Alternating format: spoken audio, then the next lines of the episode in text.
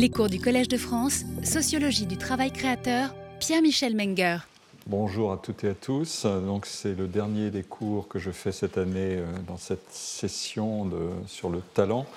Et euh, j'ai prévu de poursuivre l'année prochaine euh, sur d'autres territoires, et notamment sur la question de, de l'éducation de la méritocratie, mais aussi du sport, et reprendre un certain nombre de débats de fond.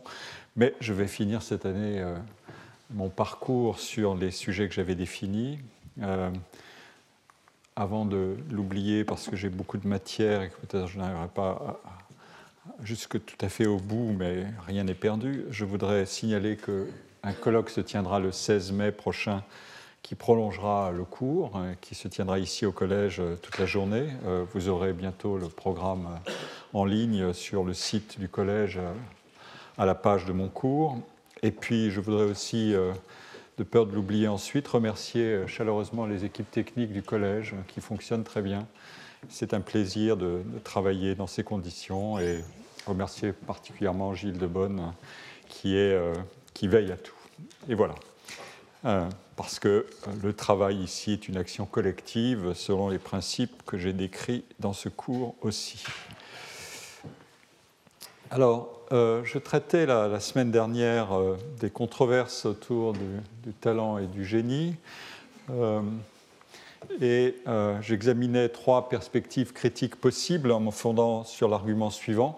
Au lieu, de considérer au lieu de considérer les procédures d'évaluation, les imputations individualisantes et les actes de travail qui sont générateurs de résultats plus ou moins admirables comme des variables indépendantes des explanantia, c'est-à-dire comme des prémices qui permettent de recourir sans difficulté et sans réflexion supplémentaire aux notions de talent et de génie pour expliquer des résultats et des valeurs, nous devons en faire des variables dépendantes. Ce qui semblait être des outils d'explication, c'est en réalité, et je dis, ce qu'il convient d'expliquer. Donc évaluation, individualisation et travail. Et je vais achever rapidement l'étude du point 2, c'est-à-dire la question de l'individualisation qui est au cœur de euh, cette, euh, des analyses que j'avais déjà menées, et je vais les prolonger aujourd'hui, et puis en arriver à la question du travail, ce qui me conduira ensuite à la manière récente dont est pensée la question du talent dans les entreprises. Et vous verrez qu'il y a un certain nombre de connexions assez directes entre la matière que nous avons travaillée depuis plusieurs séances et cette affaire du talent dans les entreprises je le résumerai d'un mot pour un teasing rapide, c'est Pareto contre Gauss. Alors, euh, l'individualisation euh, euh, comme variable d'un processus historique d'autonomisation et de professionnalisation.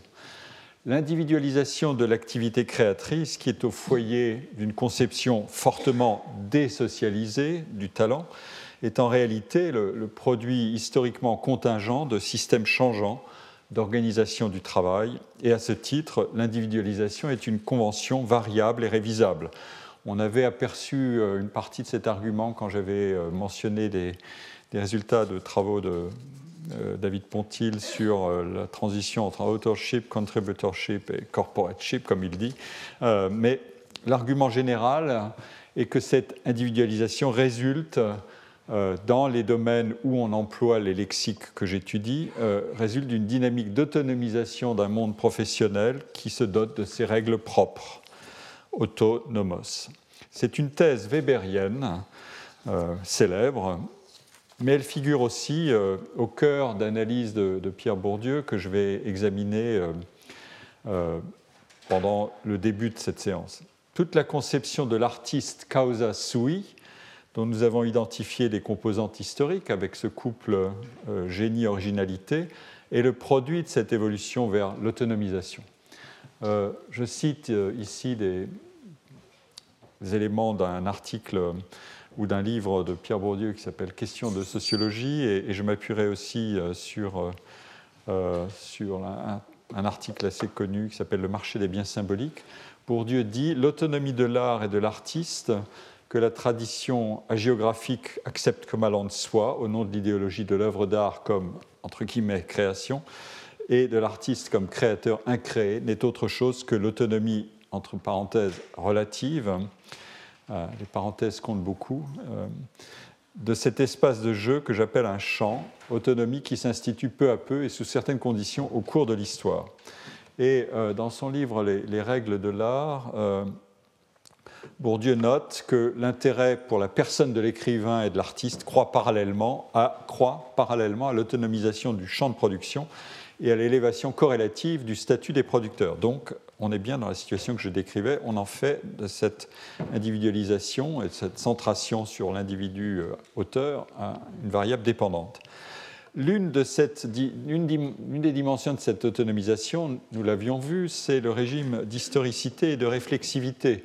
L'activité est dotée d'une histoire, de transmission, de formation de mémoire de ces pratiques, de biographie des contributeurs essentiels, qui sont aussi les, euh, euh, les, lieux où on va chercher à analyser tous les traits qui permettent peut-être d'expliquer euh, quelles sont leurs caractéristiques.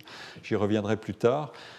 C'est aussi une activité dotée d'un corpus ou même d'un répertoire d'œuvres qui vont servir d'exemple, y compris pour les publics qui forment leur écoute ou leur perception esthétique au contact de ces œuvres et qui forgent, mais plus ou au plus loin de l'imitation servile, le cadre de référence dans lequel l'artiste, ceux qui discutent et évaluent son travail, les théoriciens, les critiques, les érudits, les historiens, et les publics qui fréquentent le domaine et les œuvres doivent se placer pour interpréter, comparer, classer, sélectionner les œuvres.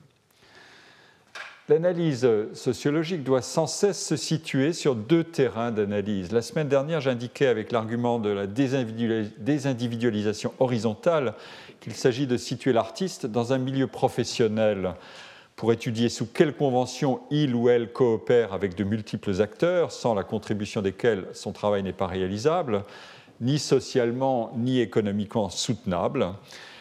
Mais euh, la sociologie doit aussi traiter comme un fait social le degré plus ou moins élevé d'individualisation du travail, qu'il s'agisse des arts ou de toute autre chose, et vous verrez tout à l'heure euh, en quoi cet argument résonne aujourd'hui beaucoup plus qu'auparavant.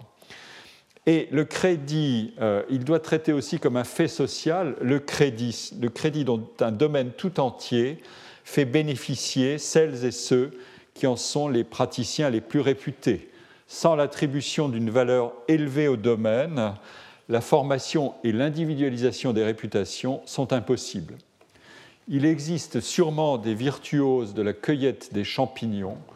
Pour prendre l'exemple euh, d'un monde social, celui de mushrooming, qui a été étudié par euh, un collègue de Northwestern à Chicago qui s'appelle Gary Allen Fine, qui est aussi l'auteur d'un livre qui s'appelait The Everyday Genius, vous voyez dans quelle direction nous allons. Mais il sera sans doute difficile de créditer les plus experts des cueilleurs de champignons d'un génie susceptible d'être admiré, en tout cas au-delà de leur cercle. Des expériences limites qui remettent en cause les frontières du domaine agissent comme des révélateurs. Le geste de Marcel Duchamp avec son invention des ready-made porte-bouteilles, roues de bicyclette, urinoirs, présentés comme des œuvres, euh, ce geste fait songer à une, expérience naturelle. Qu'arrive-t-il Pardon, je oubliais de. Voilà. Euh, qu'arrive-t-il euh, si un artiste place un objet ordinaire dans l'enceinte sacralisante d'un musée ou d'une galerie?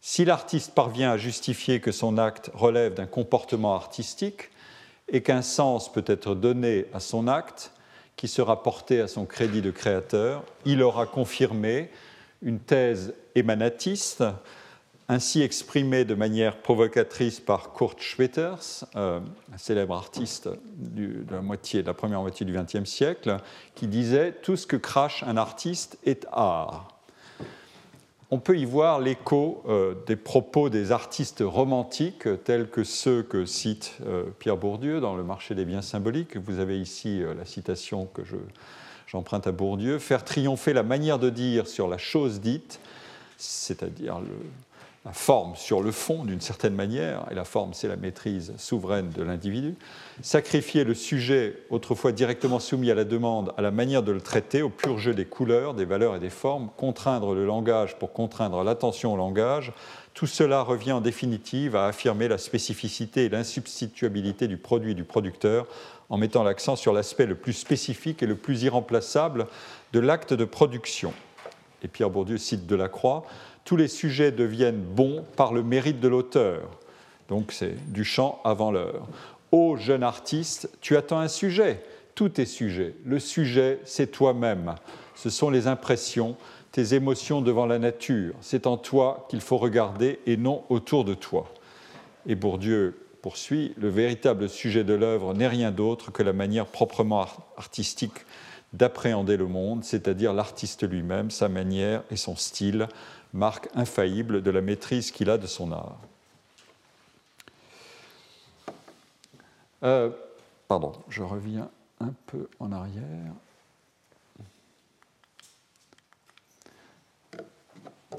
L'analyse de, de l'autonomisation et de l'individualisation éminente de l'artiste doit être ici assortie d'une série d'observations. Le lexique du talent et du génie a la propriété suivante il fait passer du côté des facteurs de production des déterminants de l'accomplissement professionnel des qualifications qui sont entièrement fondées sur des évaluations comparatives et concurrentielles. Et il le fait de manière rétrospective, et ce, afin d'extrapoler une application à ce qui advient et à ce qui adviendra j'espère que l'individu que je qualifie ou que j'espère euh, identifier comme un talent ou un génie sera capable de produire encore euh, ce que j'attends de lui. D'où cette imperfection épistémique euh, forte des notions de talent et de génie au regard d'une analyse de causalité, puisqu'il s'agit de projeter sur des origines ce qui est observé d'après le résultat. Nous avons vu que le sujet amusait ironiquement ceux qui, comme Sartre, voient dans ces notions des concepts métaphysiques analogues aux vertus dormitives de l'opium. Mais nous avons aussi vu que cette critique ironique n'est pas le fin mot de l'histoire. En réalité, le vocabulaire de l'évaluation est donc la, valorisation sélective de certaines caractéristiques à partir des jugements portés sur les produits, les œuvres par exemple, ou les résultats d'une recherche, s'infiltre dans la caractérisation du travail et des qualités professionnelles ce qui signifie tout simplement l'invention de nouvelles variables de stratification professionnelle, de hiérarchisation professionnelle, et à partir d'elles, par un mécanisme de percolation, une nouvelle définition de la façon normale d'être artiste. Une fois que les œuvres et les artistes qui incarnent les façons les plus admirées de faire de l'art ont été donnés en exemple. Euh, on rappellera que l'esthétique de l'originalité que j'ai étudiée antérieurement, opère essentiellement hors des institutions. L'Académie euh, des beaux-arts, par exemple, au XVIIIe et XIXe siècle, devait, elle, produire et conserver et entretenir le respect des canons et des règles d'enseignement et ne pas encourager délibérément à les contourner, à les déborder ou à les abattre. Et dans un contexte de structuration de telles professions hors d'un cadre de contrôle, soit communautaire, une profession auto-organisée, comme le serait le monde de l'artisanat, soit organisationnelle, euh, les artistes ne sont pas incorporés dans des organisations. Euh, comment est construite la hiérarchie des personnes? Sur la valorisation et l'exemplarité de certaines qualités qui structurent et réordonnent la hiérarchie professionnelle.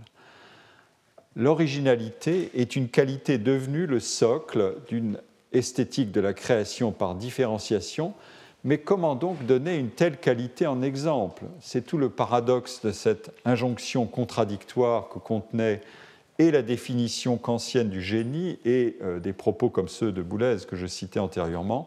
Ce paradoxe fait en substance dire au créateur Faites comme moi, n'écoutez pas vos maîtres, mais travaillez à vous donner en exemple.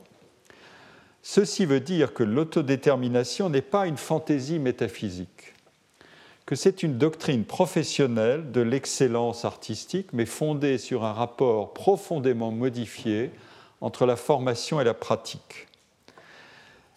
Si la question de la relation entre les qualités acquises et les qualités innées obsède tant les esthéticiens et les philosophes qui forgent la doctrine du primat de l'originalité, c'est bien sûr pour des motifs d'extension des possibilités d'innovation.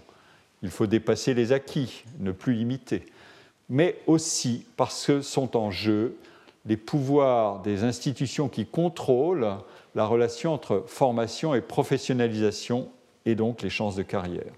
Mais il y a plus.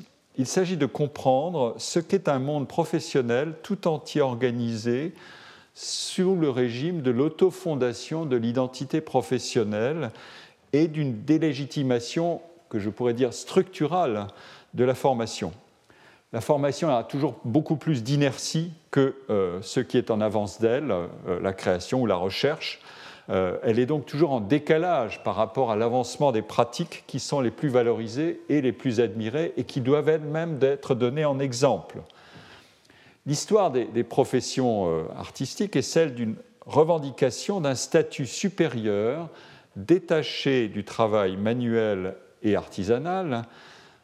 Et la revendication de ce statut doit maximiser l'inventivité contre le respect des règles, fut-il euh, virtuose ce respect, et cette revendication statutaire doit s'établir sur la compétition par l'originalité contre une forme réduite de concurrence tempérée par un respect communautaire de valeurs professionnelles partagées, comme dans le cas de l'artisanat, où l'équilibre est toujours recherché entre, dans l'autolimitation de l'inventivité distinctive.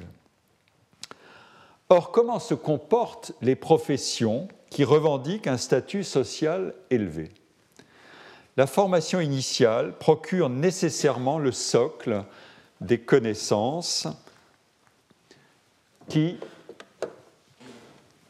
vont fonder l'exercice professionnel, à la fois, un, parce que le métier exige des savoirs abstraits, deux, parce que le monopole que peuvent revendiquer les professions doit être fondé sur des garanties qui s'étendent à la totalité des professionnels qui détiennent et défendent un titre, la solidité, la solidité de ce monopole est liée à la capacité de garantir la qualité de la formation et son actualisation plus ou moins régulière.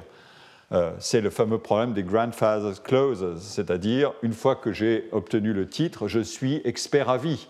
Un médecin, euh, c'était peut-être le cas de la manière de, réguler la profession il y a 50 ans, mais un médecin aujourd'hui doit se reformer continuellement pour rester au plus proche euh, des avancées de la recherche, du moins s'il veut exercer son métier correctement. Et trois, parce que l'asymétrie de connaissances entre le professionnel et le client de ses services doit être assortie d'une relation de confiance du second envers le premier pour que soit assurée une relation équilibrée, fondée pourtant sur l'autorité d'un savoir dont il est toujours possible pour le professionnel d'abuser pour en tirer avantage. C'est une fameuse critique des sociologues contre certaines théories de la professionnalisation et des professions. Le savoir à acquérir et à enrichir dans l'exercice de la pratique est donc un critère de sélection à l'entrée de la profession, une condition intrinsèque de la pratique, une garantie sociale et économique sur la valeur du service rendu et le socle d'une relation d'autorité non abusive. Il n'est dès lors pas étonnant que l'acquisition initiale du savoir soit une variable euh, sélective et hiérarchisante et que le savoir soit un principe de stratification des milieux professionnels. L'élite, dans une profession recrutée sur ces bases exigeantes de formation initiale, est celle qui est au contact de la recherche, autrement dit du renouvellement du savoir. Comment tout ceci peut-il bien s'appliquer aux arts qui revendiquent aussi un statut élevé? Le savoir y est beaucoup plus difficile à définir. Bien sûr, il y a la distinction simple entre une formation initiale et une pratique créatrice, du moins pour les arts, qui requiert comme une condition nécessaire ou quasi nécessaire une formation initiale. Mais les citations que je présentais antérieurement sur la nécessité et sur les bénéfices d'un effort de désapprentissage, ou même cette définition cursive et radicale de Berenson que je rappelais, euh, le génie et la capacité de réagir de façon productive contre sa formation, euh, ces propos vous indiquent l'enjeu dans le cas où une formation initiale longue et spécialisée a dû être acquise. Alors, bien sûr, euh, la, question que je viens de poser ne se pose pas avec la même intensité dans les différents arts, c'est ce qui rend ce monde si hétérogène, parce que la relation entre les exigences de formation initiale technique et la pratique créatrice, euh, cette relation varie beaucoup selon ces domaines artistiques. Il est des domaines qui exigent une formation initiale dont le niveau et l'organisation pyramidale euh, agissent comme des principes euh, extraordinairement rigoureux de sélection professionnelle. Je pense à la musique savante, à la danse classique et à certains égards au cinéma. Il en est qui n'exigent que la formation sur le tas. Euh, l'écriture romanesque ou poétique, même s'il existe maintenant des cours de creative writing, mais dont les praticiens ont acquis une culture du domaine suffisante pour soutenir une définition de la formation par l'apprentissage personnel. Il en est qui repose beaucoup sur la formation mutuelle dans des ensembles ou des groupes. La musique pop et le rock fonctionnent comme ça. Et il en est qui combinent des éléments de formation initiale non sélective et une forte intensité d'apprentissage sur le tas. Le jazz est un bon exemple. Aucun de ces dispositifs n'agit de manière aussi déterminante sur les chances de professionnalisation que dans les autres professions supérieures non artistiques. On peut toujours, euh, dans les arts, se former autrement et une part considérable de la formation a lieu sur le tas. Les innovations esthétiques, réussies ou éphémères, consistent pour une part, variable mais euh, significative, à modifier les relations entre la formation et la pratique c'était par exemple une des analyses qu'avaient menées Harrison et Cynthia White dans euh, leur célèbre travail, La carrière des peintres, euh, à propos des peintres impressionnistes. Ce que je veux retenir ici, c'est euh, ce que suggère la forme radicale de destruction des règles et des conventions d'un art comme cette, forme qu'incarne la roue de bicyclette ou l'urinoir de Duchamp. Un tel acte provocateur n'est crédible dans un univers d'activité qui revendique un statut élevé que s'il peut énoncer que l'activité créatrice est en fait une sorte d'activité magique et pas simplement une activité technique. Mais à la différence de la pensée magique, qui attribue le génie ou l'inspiration créatrice à un dieu ou à un démon, ici, l'acte de Duchamp consiste tout simplement à célébrer l'autonomie du monde artistique ce monde artistique est capable, au nom de son histoire et de toute l'énergie sociale accumulée dans la sacralisation de l'artiste, de démontrer qu'en effet, comme je l'ai dit tout à l'heure, après Schwitters, tout ce que peut cracher l'artiste est art. C'est le paradoxe extraordinaire de ces déconstructions avant-gardistes. Elles abolissent la frontière matérielle de l'œuvre avec les objets ordinaires ou avec les pratiques banales pour mieux affirmer le pouvoir souverain de l'artiste qui peut transformer la boue en or pourvu que la crédibilité de l'opération soit fondée sur une donation de sens et sur une attribution de valeur. Cette donation de sens et cette attribution de valeur reposent, comme le montrent bien ces cas limites, sur un capital collectif de crédibilité qui est investi dans des individus sous des conditions de compétition pour l'accès à la réputation et euh, l'attribution d'un crédit à certains plutôt qu'à d'autres. Tout urinoir n'est pas transfigurable par n'importe quel artiste. Par un mécanisme aisément compréhensible de transfert magique, la sacralisation muséale et la diffusion élargie des chefs-d'œuvre du passé procurent irrésistiblement un prestige inégalé à tous ceux qui peuvent faire aujourd'hui homologuer leur titre de créateur.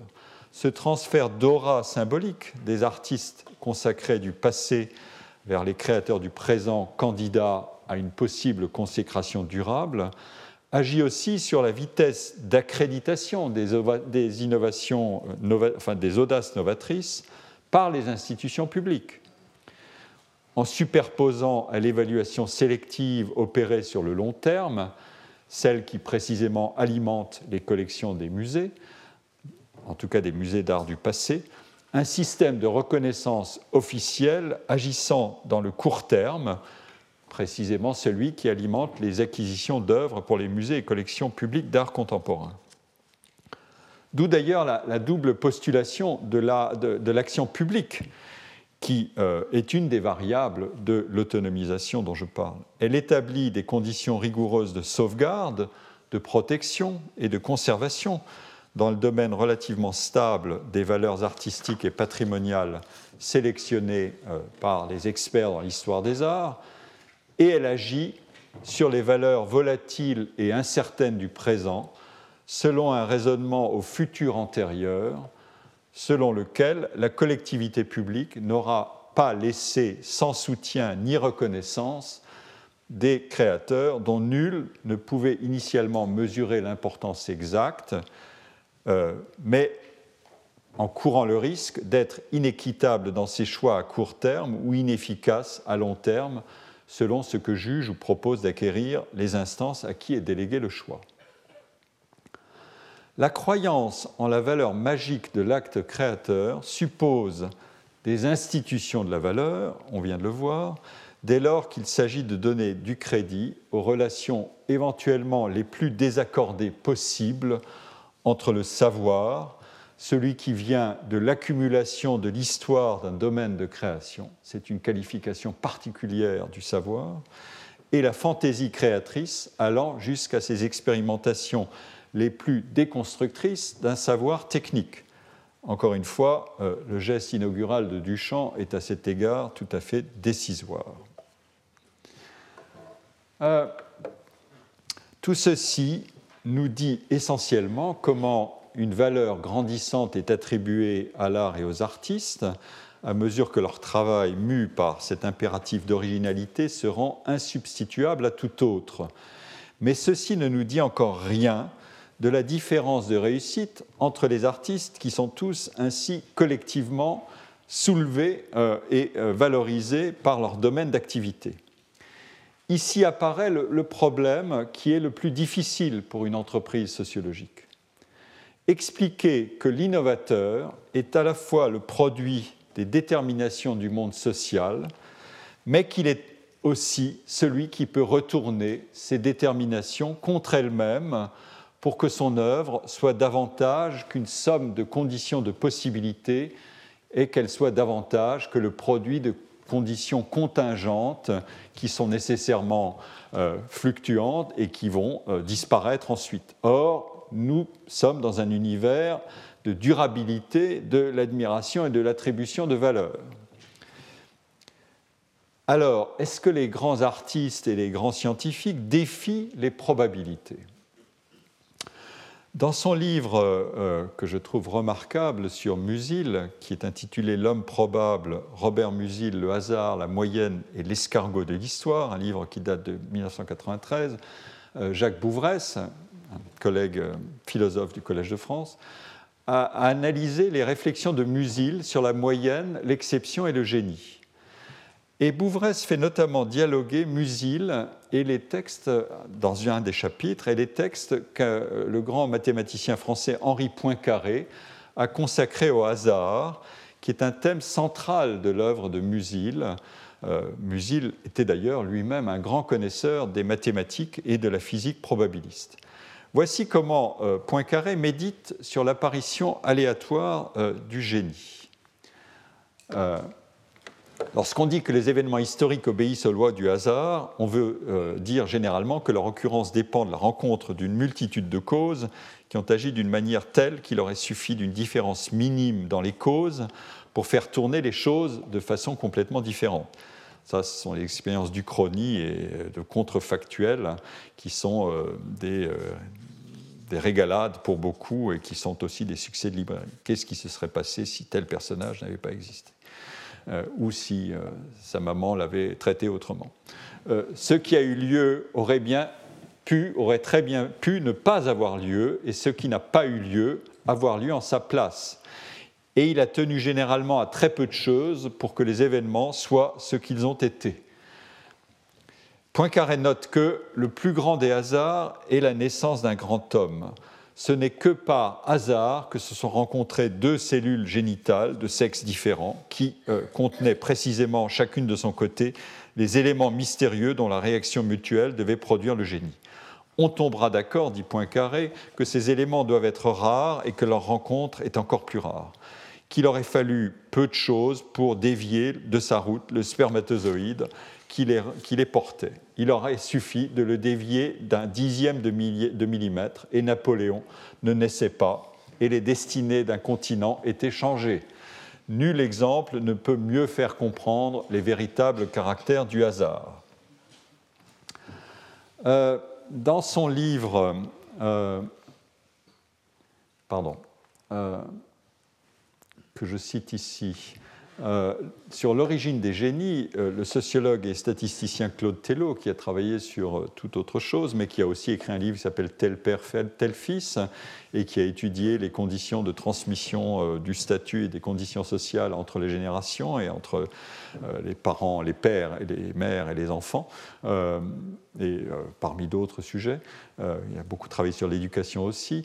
donc ce sociologue et statisticien, Claude Tello, examine toute une diversité de facteurs et de conditions qui sont associés euh, à l'émergence et à la carrière d'un échantillon de personnages euh, qualifiés de génies euh, qu'il a constitué pour enquêter précisément sur leurs caractéristiques biographiques et sur les déterminants possibles de leur élection.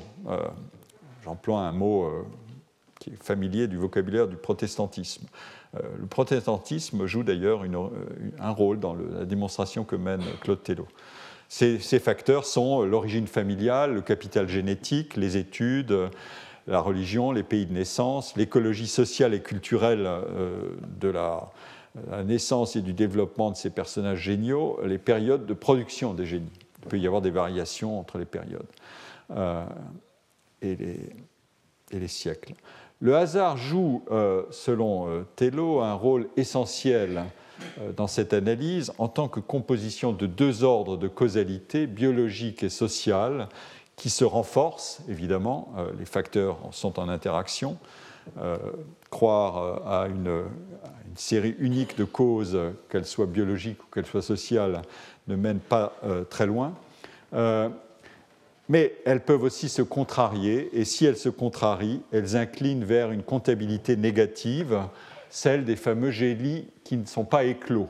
C'est un sujet qui a beaucoup intrigué, euh, euh, par exemple T.S. Eliot, ou bien euh, auquel fait allusion aussi Judith Schlanger dans un livre sur la vocation.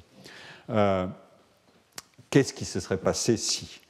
Et nous aurions peut-être davantage de génie et vous pouvez mettre tous les facteurs en batterie euh, derrière cette comptabilité contrefactuelle euh, euh, du regret. Le contrefactuel est un instrument essentiel du regret. la composition de diverses lignes causales n'équivaut donc pas assurément ici à un indéterminisme radical. Je reviendrai d'ailleurs l'année prochaine sur ce sujet-là parce qu'il existe des traitements extrêmement subtils de ces questions d'interaction des facteurs, non pas en raisonnement statique, mais en raisonnement dynamique. Et euh, je leur accorderai beaucoup d'importance, parce qu'ils sont, euh, à mon avis, tout à fait novateurs et qu'ils permettent de se débarrasser de beaucoup de conceptions euh, statiques et simplificatrices. Et de trouver le moyen d'agir aussi, ce qui est une bonne équation. Poincaré, quant à lui, a pour illustrer le pouvoir du hasard dans l'histoire, euh, se sert du cas euh, du génie pour ce procédé euh, spectaculaire qui est de mise en contraste entre la petitesse des causes et la grandeur des effets. Vous vous souvenez que c'est aussi un des points que j'avais soulevé quand j'avais évoqué les modèles d'avantages cumulatifs qu'est-ce qui, à partir de différences euh, indéterminées mais éventuellement minimes, peut produire des résultats euh, et des divergences de situations considérables. Euh, dans, le livre auquel je fais allusion de Jacques Bouvresse, Bouvresse souligne que la critique par Musil de la mythologie de l'individu génial n'a pourtant rien à voir, dit-il, avec la tentation ou la prétention de nier, du côté de Musil, que les individus géniaux puissent exister réellement. Musil euh, n'était pas sur cette ligne-là. Il pensait que les génies euh, avaient une substance réelle et que ça n'était pas une fantaisie ou une simple construction sociale. Mais plutôt que d'assigner au génie une origine aléatoire ou indéterminée, celle de cette causa sui, comme dans cette idéologie romantique de l'autofondation de l'artiste, Musil discerne derrière le génie beaucoup de causes agissantes. Et avant tout, l'organisation sociale que le XIXe siècle a commis l'erreur de sous-estimer.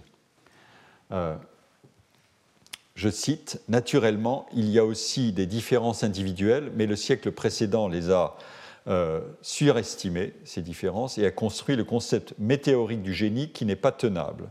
Du point de vue de la psychologie individuelle, le génie est presque une erreur. C'est pour cela que l'on ne parvient pas tout à fait à tourner aujourd'hui. D'autant plus important est le complément apporté par la façon sociale euh, de considérer les choses.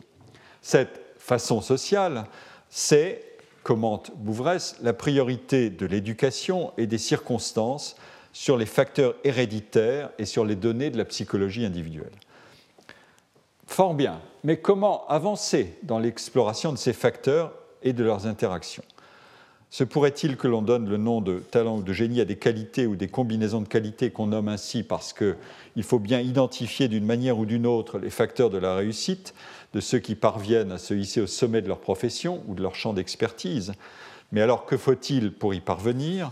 Un différentiel considérable de capitaux individuels, capital de formation, capital social, capital économique. Euh, tous ces raisonnements ont donné lieu à des travaux euh, plus ou moins radicalement critiques qui seraient responsables de la réussite supérieure. Est-ce qu'il faut une intensité d'effort exceptionnelle ou bien est-ce que le simple hasard peut suffire? Euh, l'idée surprenante et féconde que euh, Bouvresse tire pour mettre en dialogue Poincaré, le tenant du hasard, et Musil, le tenant de la causalité sociale, mais aussi grand probabiliste, comme je l'ai dit, relève de ce que j'appelais, euh, dans l'intitulé de ce cours, une physique sociale. L'argumentation va porter provoque, sur ce qui provoque la distribution gaussienne des, caractéristiques individuelles et des comportements humains. Poincaré, toujours dans ce chapitre sur le hasard de ce livre euh, Science et méthode, évoque le facteur euh, des interactions humaines pour expliquer la concentration gaussienne autour de la moyenne. Euh, je cite d'après donc le livre de Bouvresse, vous avez la citation ici, quand des hommes sont rapprochés, ils ne se décident plus au hasard et indépendamment les uns des autres. Ils réagissent les uns sur les autres. Des causes multiples entrent en action, elles troublent les hommes, elles les entraînent à droite et à gauche, mais il y a une chose qu'elles ne peuvent détruire, ce sont leurs habitudes de moutons de panurge. Et c'est cela qui se conserve. Euh, on doit alors euh, distinguer deux catégories de comportements. Les comportements qui sont façonnés par les interactions répétées et incessantes entre les individus et qui donnent lieu à des phénomènes d'influence, d'imitation, euh, d'alignement. Euh, on leur a donné dans un vocabulaire plus récent, euh, par exemple de la théorie des jeux, le nom de herding behavior. Il y a un livre fameux sur ce sujet de mon collègue de l'école des études, qui est maintenant à Boston University, Christophe Chamlet. Cette détermination réciproque des comportements et leur alignement les uns sur les autres signifie que les moyennes que nous pouvons calculer et la distribution gaussienne que nous obtenons sur nombre de phénomènes sociaux ne résultent justement pas du comportement d'une multitude d'individus agissant indépendamment les uns des autres et pourvus de leurs caractéristiques originales, quelque différentes qu'elles soient, et se décidant avec une égale probabilité dans un sens ou d'un autre. C'est l'inverse. Autrement dit, à partir d'une grande variété de caractéristiques des individus, le fait que on les place en interaction, comme euh, on mettrait des atomes en interaction dans une bonbonne de gaz, fait qu'à un moment donné, il y a une, composition de ces différences qui provoque des phénomènes de distribution gaussienne. Ce que les sociologues appellent l'écologie de l'action, ou le pouvoir d'influence réciproque via les interactions, permet de créer une simplification considérable dans la, variabilité des causes complexes qui s'exerce sur l'action de chacun.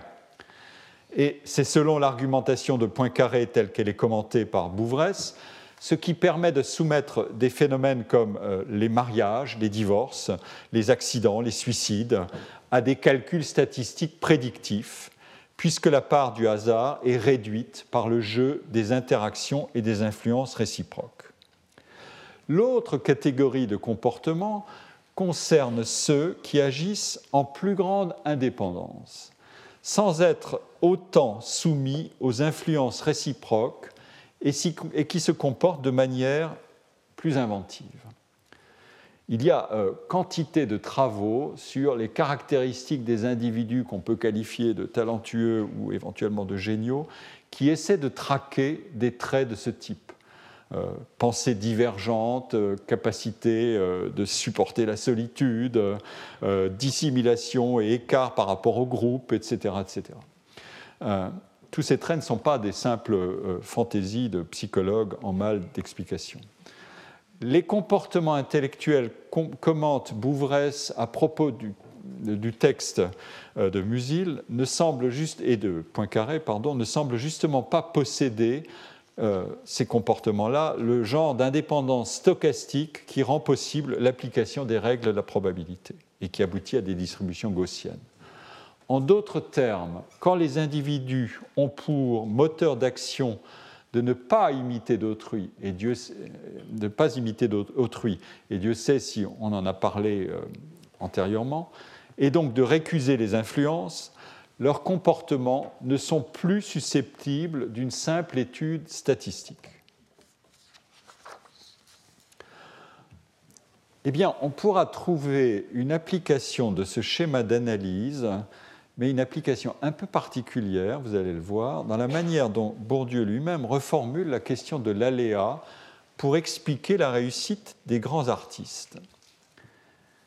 Et Dieu sait si ça peut être un casse-tête dans son système, euh, qui donne tout de même, euh, qui a une forte ambition déterministe. Flaubert, tel que l'étudie Bourdieu dans ses règles de l'art, euh, le livre qui s'intitule ainsi, objective le milieu social de Flaubert par son travail d'écrivain. Pardon, Flaubert objective son milieu social par son travail d'écrivain. Flaubert est en quelque sorte capable de, déchiffrer son monde à l'aide de son travail. Alors, comment faire de l'artiste euh, Il en fait un quasi, enfin pas tout à fait un sociologue, mais il, en fait quelqu'un qui a une, lecture quasi sociologique de son monde. Comment faire de l'artiste le révélateur des forces sociales qui le produisent C'est l'argument de Bourdieu. Et mesurer alors la grandeur de l'œuvre à ce qu'on pourrait appeler une valeur de vérité sur le monde social, puisque c'est comme ça que Flaubert est interprété. L'art n'est-il pas gouverné par les mêmes forces qui déterminent l'organisation et la gravitation des autres sphères de la structure sociale? Deux conditions sont mises euh, à ce euh, surprenant retournement du déterminisme social contre lui-même. D'une part, les forces sociales qui déterminent causalement le comportement du grand artiste ont, selon Bourdieu, des propriétés contradictoires. Bourdieu prend soin de délier le filet qui enserrait l'artiste dans l'idéologie de sa classe. L'artiste n'a toutes les chances de surplomber et d'objectiver avec justesse le monde qu'il occupe, dans lequel il est, euh, et dont il est pourtant un membre, que s'il n'a pas d'identité sociale cristallisée, que s'il n'est pas sous la dépendance de ses origines ni d'un groupe. C'est ce qui permet au créateur de produire une œuvre dotée d'une valeur de vérité celle de l'objectivation euh, de son monde social. Et c'est ici la, première citation que vous voyez sur cette diapositive. Les grandes révolutions artistiques, dit Bourdieu, ne sont ni le, fait ni des dominants ni des dominés. Elles incombent à ces êtres bâtards et inclassables, dont les dispositions aristocratiques associées souvent à une origine sociale privilégiée et à la possession d'un grand capital symbolique soutiennent une profonde impatience des limites sociales, mais aussi esthétiques, et une intolérance hautaine de toutes les compromissions avec le siècle. Euh, pensez à mettre ceci en, relation avec ce que je disais tout à l'heure de l'argument de Poincaré euh, commenté par Bouvresse. Euh, Et d'ailleurs, l'argument est exactement le même pour Manet, auquel Bourdieu a consacré ici même un cours dans les années 90. Et selon Bourdieu, Manet a un habitus constamment dual, bourgeois et bohème, conformiste et rebelle, ce qui l'incline à procéder, dit Bourdieu, à des doubles refus contradictoires. Et un autre cas euh, sur lequel Bourdieu s'est penché très brièvement, euh, malheureusement, euh, c'était Beethoven. Bourdieu en fait aussi un être double, opérant dans un système musical en transition entre le mécénat princier de cour, avec les emplois de musiciens de cour ou de maîtres de chapelle qui allaient avec, et le marché. Et la citation est ici Beethoven a pu être un grand innovateur musical parce qu'il a été un grand entrepreneur économique. Son génie économique était complètement mis au service d'un projet musical. Donc on renverse la première phrase et la deuxième sont légèrement en pivot, euh, a consisté à tirer parti avec un pragmatisme certain de la coexistence dans une période de transition de plusieurs sources concurrentes de revenus, parfois perçues comme incompatibles, le salon de musique et la salle de concert, les pensions ou les subsides versés par des mécènes cultivés, comme ces membres de la haute noblesse qui, s'engagent par contrat en 1809 à lui verser une importante somme d'argent à condition qu'il réside à Vienne euh, ou dans une autre ville de l'Empire des Habsbourg, et les billets d'entrée euh, du public bourgeois prêt à consommer non seulement les œuvres jouées en concert, mais aussi les partitions des morceaux faciles. Et euh, dans un autre contexte et pour un, autre art, la peinture hollandaise du XVIIe siècle, c'est exactement le même argument qui est employé par Svetlana Alpers pour faire coïncider la carrière de Rembrandt avec l'émergence du marché de l'art. Euh, elle est mentionnée ici. Euh, Alpers veut montrer comment Rembrandt s'y prend pour s'affranchir du mécénat et pour imposer euh, ses conceptions et son autonomie. Le peintre devient ainsi le stratège d'une nouvelle économie marchande des biens culturels où l'artiste vit à crédit et paie ses dettes en œuvres d'art, de sorte que ni la facture ni le degré d'achèvement des œuvres n'échappent à son contrôle. Et on peut encore trouver un autre exemple euh, dans le schéma qu'adopte Norbert Elias dans son analyse d'un cas, dans un ouvrage resté fragmentaire euh, et d'un cas fameux, c'est Mozart. Et l'ouvrage s'appelle Mozart, Sociologie d'un génie.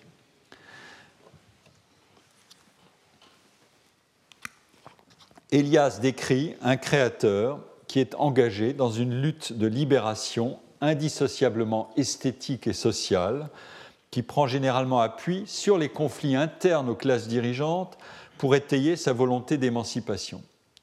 Le raisonnement d'Elias est fondé principalement sur l'hypothèse d'une relation de contrainte entre l'artiste et ceux qui le patronnent, entre guillemets, euh, les fameux patrons.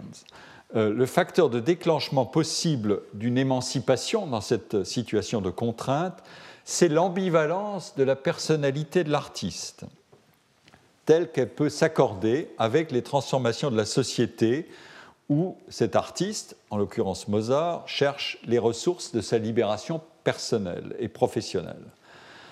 Dans le cas de Mozart, cette ambivalence est, selon Elias, le produit de deux déterminismes, psycho-affectif et social, et d'un degré élevé de conscience de soi de l'artiste génial. Mozart est décrit comme un roturier sans manière de la petite bourgeoisie, mais dont la spontanéité et la franchise le mettent à l'abri d'un consentement psychologique à la domination telle qu'elle serait imposée par des relations univoques d'autorité mécénale. La force émancipatrice de Mozart est dès lors le produit de la composition de deux forces contraires, un rapport externe de dépendance et d'infériorité sociale, un mécanisme interne de réassurance fondé sur une confiance sans faille dans son exceptionnel talent, dans un sentiment de supériorité inébranlable sur ses collègues. Mozart apparaît ainsi transgressif et soumis, révolté et avide de reconnaissance de la part des puissants, supérieurement conscient de son talent et des moyens de lutter contre le système qui le bride, et attaché par son imagination musicale et sa conscience artistique au goût de cette société traditionnelle. Conscient de sa valeur, mais pris dans les mailles de la contrainte, il cherche donc les voies de l'émancipation par l'insubordination sociale et psychologique à l'égard de l'étiquette des relations de cours.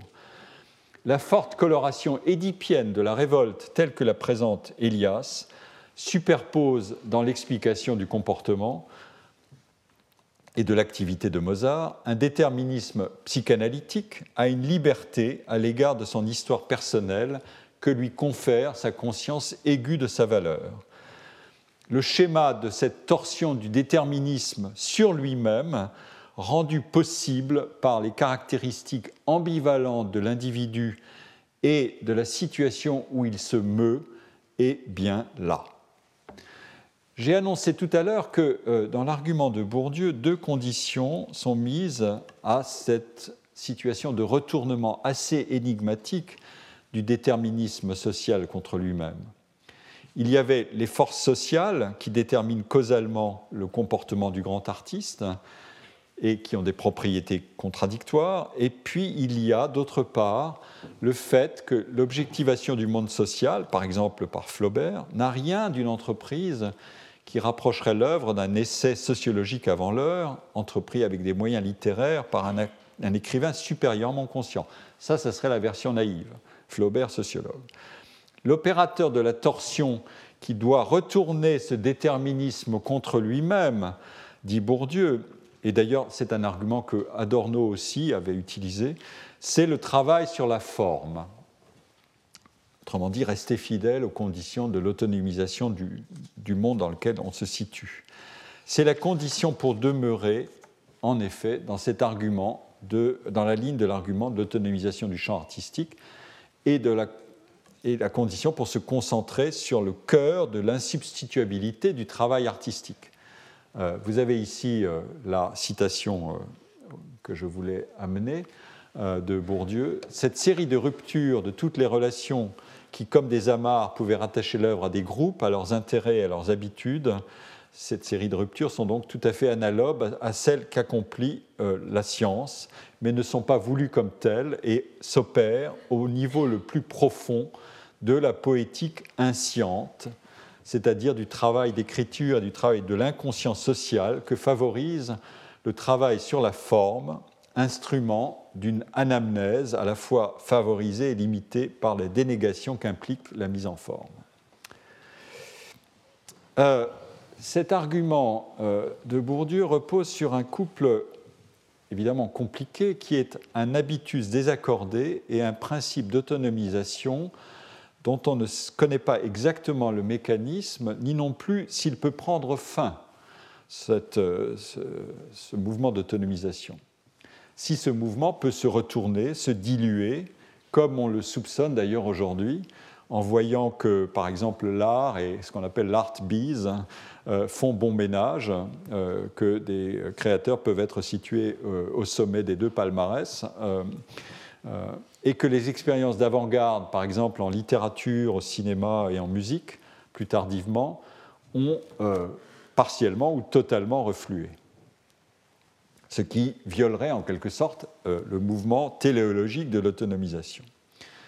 Euh, parler de travail sur la forme, c'est en réalité introduire des éléments d'irrégularité et de variabilité qui donne crédit à l'idée que la valorisation de l'originalité augmente les chances de perturber les schémas d'analyse causale ordinaire des actions, des comportements et des réalisations de l'action. Alors, euh, c'est euh, la thèse à laquelle je viens maintenant. Euh, ce propos que je viens d'introduire doit recevoir une qualification générale les domaines dont je parle sont des domaines dans lesquels les comportements de travail et les réalisations valorisent l'innovation et l'originalité comme des principes régulateurs, maximisent la variabilité et la différenciation et récusent donc explicitement l'imitation comme une forme appauvrie et improductive de comportement, une fois dépassé le stade des apprentissages. Et si je suis le raisonnement de Poincaré, qu'on retrouve dans de nombreuses analyses contemporaines des systèmes complexes, la variabilité d'un système d'action augmente lorsque le travail et ses produits sont explicitement conçus et valorisés en fonction de leur coefficient de non-alignement. C'est dans ce cadre d'analyse que l'argument de l'aléa peut trouver une place, non pas à la manière d'une intrusion originelle de l'indéterminisme générateur de destins très divergents, le génie ou l'homme sans qualité, euh, ou deux pôles, mais à la manière d'un coefficient perturbateur dans un système de travail empreint d'une forte variabilité. Je vais donner deux spécifications de l'aléa pour rendre la notion opératoire dans le cadre de ce déterminisme efficace dont j'ai déjà parlé et que j'essaie de pratiquer. 1. Le coefficient d'aléa sert habituellement à caractériser l'imprévisibilité de la découverte et de la nouveauté originale. Si les professions scientifiques et artistiques valorisent massivement la créativité, c'est dans l'exacte mesure où le travail créatif comporte en son cœur même un élément d'aléa. Il n'est pas que ça, mais il est ça. Comme l'indiquent les descriptions du processus de découverte par un enchaînement de phases distinctes, travail intensif, rumination infraconsciente, association inconsciente imprévisible entre des idées jusqu'ici non reliées, émergence de la découverte, contrôle scrupuleux de la valeur de l'idée nouvelle, et communication publique des résultats. Je vais y revenir tout à l'heure brièvement. Euh, Nietzsche, que, j'avais déjà cité euh, précédemment, euh, dans son livre sur lequel je reviens, Humain trop humain, s'emploie, comme vous le savez maintenant, à démystifier la croyance dans le génie et à le rapatrier dans le territoire du travail, du labeur, de l'effort. Pratiquant la philosophie du soupçon, il s'en prend à ces représentations du foudroiement de l'inspiration qu'ont intérêt euh, à répandre les artistes pour entretenir la croyance dans leur pouvoir extraordinaire et dans leur pouvoir magique en quelque sorte. Et il décrit ainsi le travail créateur. Euh, les artistes ont quelque intérêt à ce que l'on croit à leurs intuitions subites, à leurs prétendues inspirations comme si l'idée de l'œuvre d'art, du poème, la pensée fondamentale d'une philosophie tombait du ciel tel un rayon de la grâce. En vérité, l'imagination du bon artiste ou penseur ne cesse pas de produire du bon, du médiocre et du mauvais, mais son jugement, et c'est euh, en italique, extrêmement aiguisé et exercé. Je rappelle que Nietzsche a bien lu Kant, euh, dont on connaît la célèbre critique de la faculté de juger, euh, mais son jugement extrêmement aiguisé et exercé rejette, choisit, combine. On voit ainsi aujourd'hui, par les carnets de Beethoven, qu'il a composé ses plus magnifiques mélodies petit à petit, les tirant pour ainsi dire d'esquisses multiples. Tous les grands hommes étaient de grands travailleurs infatigables quand il s'agissait d'inventer, mais aussi de rejeter, de trier, de remanier, d'arranger. Et euh, dans euh, l'aphorisme suivant, intitulé Encore l'inspiration, il précise ainsi euh, ce phasage. Quand l'énergie créatrice s'est accumulée pendant un certain temps, quelque obstacle en ayant empêché le cours, elle se déverse à la, fin, à la fin dans un flot aussi soudain que si se produisait une inspiration immédiate, sans aucun travail intérieur préalable, c'est-à-dire un miracle. C'est en cela que constitue l'illusion bien connue au maintien de laquelle sont un peu trop intéressés, on l'a vu, tous les artistes. Le capital n'a justement fait que s'accumuler, il n'est pas tombé du ciel tout à coup.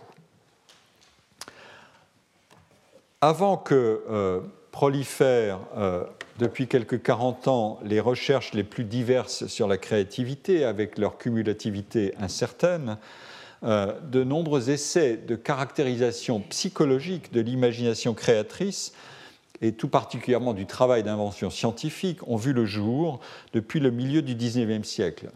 Euh, depuis celle de Alexander Bain en 1855, euh, à celle de Helmholtz, de Ribot, de Mach, d'Ernst Mach, de Souriau et au XXe siècle de Paulan, Fernand Paulan, de Poincaré, de Janet, qui a enseigné ici même, de Wallace, de Adama, encore un de nos collègues, de Herbert Simon, de Donald Campbell, que j'aime particulièrement, et de Dean Simonton. Ces recherches décrivent généralement la succession des phases, donc euh, inconscientes, conscientes, infraconscientes et inconscientes du travail, euh, lors desquelles une population d'idées euh, et d'hypothèses est soumise à une multiplication d'épreuves, d'essais-erreurs, de collisions par rapprochement et association imprévisibles, puis à un crible qui doit détecter ce qu'il y a de prometteur et l'exploiter le conserver, ou beaucoup plus souvent le rejeter.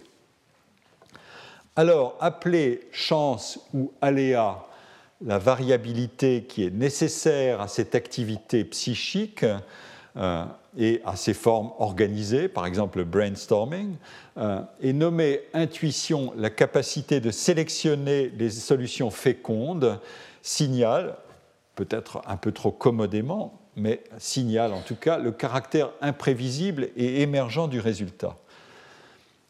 Cette description entre en résonance avec les témoignages des, chercheurs et des créateurs, euh, et même euh, de la manière critique dont on peut le faire chez Nietzsche, hein, euh, dans leur expérience des tensions dont le travail est l'objet, même si la description qui en résulte est le produit d'introspection difficilement vérifiable. On n'a pas encore d'appareil pour analyser les phases d'illumination créatrice, mais peut-être que les appareillages nous le fourniront. Euh, si tout n'était qu'affaire d'accumulation de matériaux, donc une phase 1 euh, dans mon système, euh, et celui que j'emprunte à ces auteurs, l'acte de création ou d'invention équivaudrait à une simple recombinaison imitative de solutions déjà existantes. Mais s'il était entièrement assimilé à l'aléa, ce travail serait hors de portée de quelque volonté et de quelque engagement d'effort que ce soit. La loterie ferait tout, comme le soutiennent d'ailleurs ces conceptions naïves du génie ou du talent. C'est euh, le même Henri Poincaré que je citais tout à l'heure qui avait décrit les phases successives d'une recherche qui mène à une découverte en parlant de son euh, travail sur les fonctions fuchsiennes dans, un, dans, son essai de 1908 qui s'appelle L'invention mathématique. Euh, et dont Jacques Adamar fit un commentaire dans son livre Essai sur la psychologie de l'invention dans le domaine mathématique. Le maître mot de Poincaré, c'était inventer, c'est choisir. Parmi la population nombreuse des idées qu'engendre un travail intensif sur un sujet et parmi la population des nombreuses associations et collisions d'idées jusque-là disjointes. Euh, cette idée a été reprise par euh, l'essai de Donald Campbell, Blind Variation and Selective Retention in Creative Thought, As in Other Knowledge Processes, euh, c'est un article de la Psychological Review de 1960. Et dans cet article, selon Campbell, les activités créatrices requièrent ce travail intensif d'accumulation de matériaux, un mécanisme générateur de variations dans les associations, des combinaisons et des recombinaisons d'idées, un processus de sélection et un processus de préservation et de reproduction des variations sélectionnées.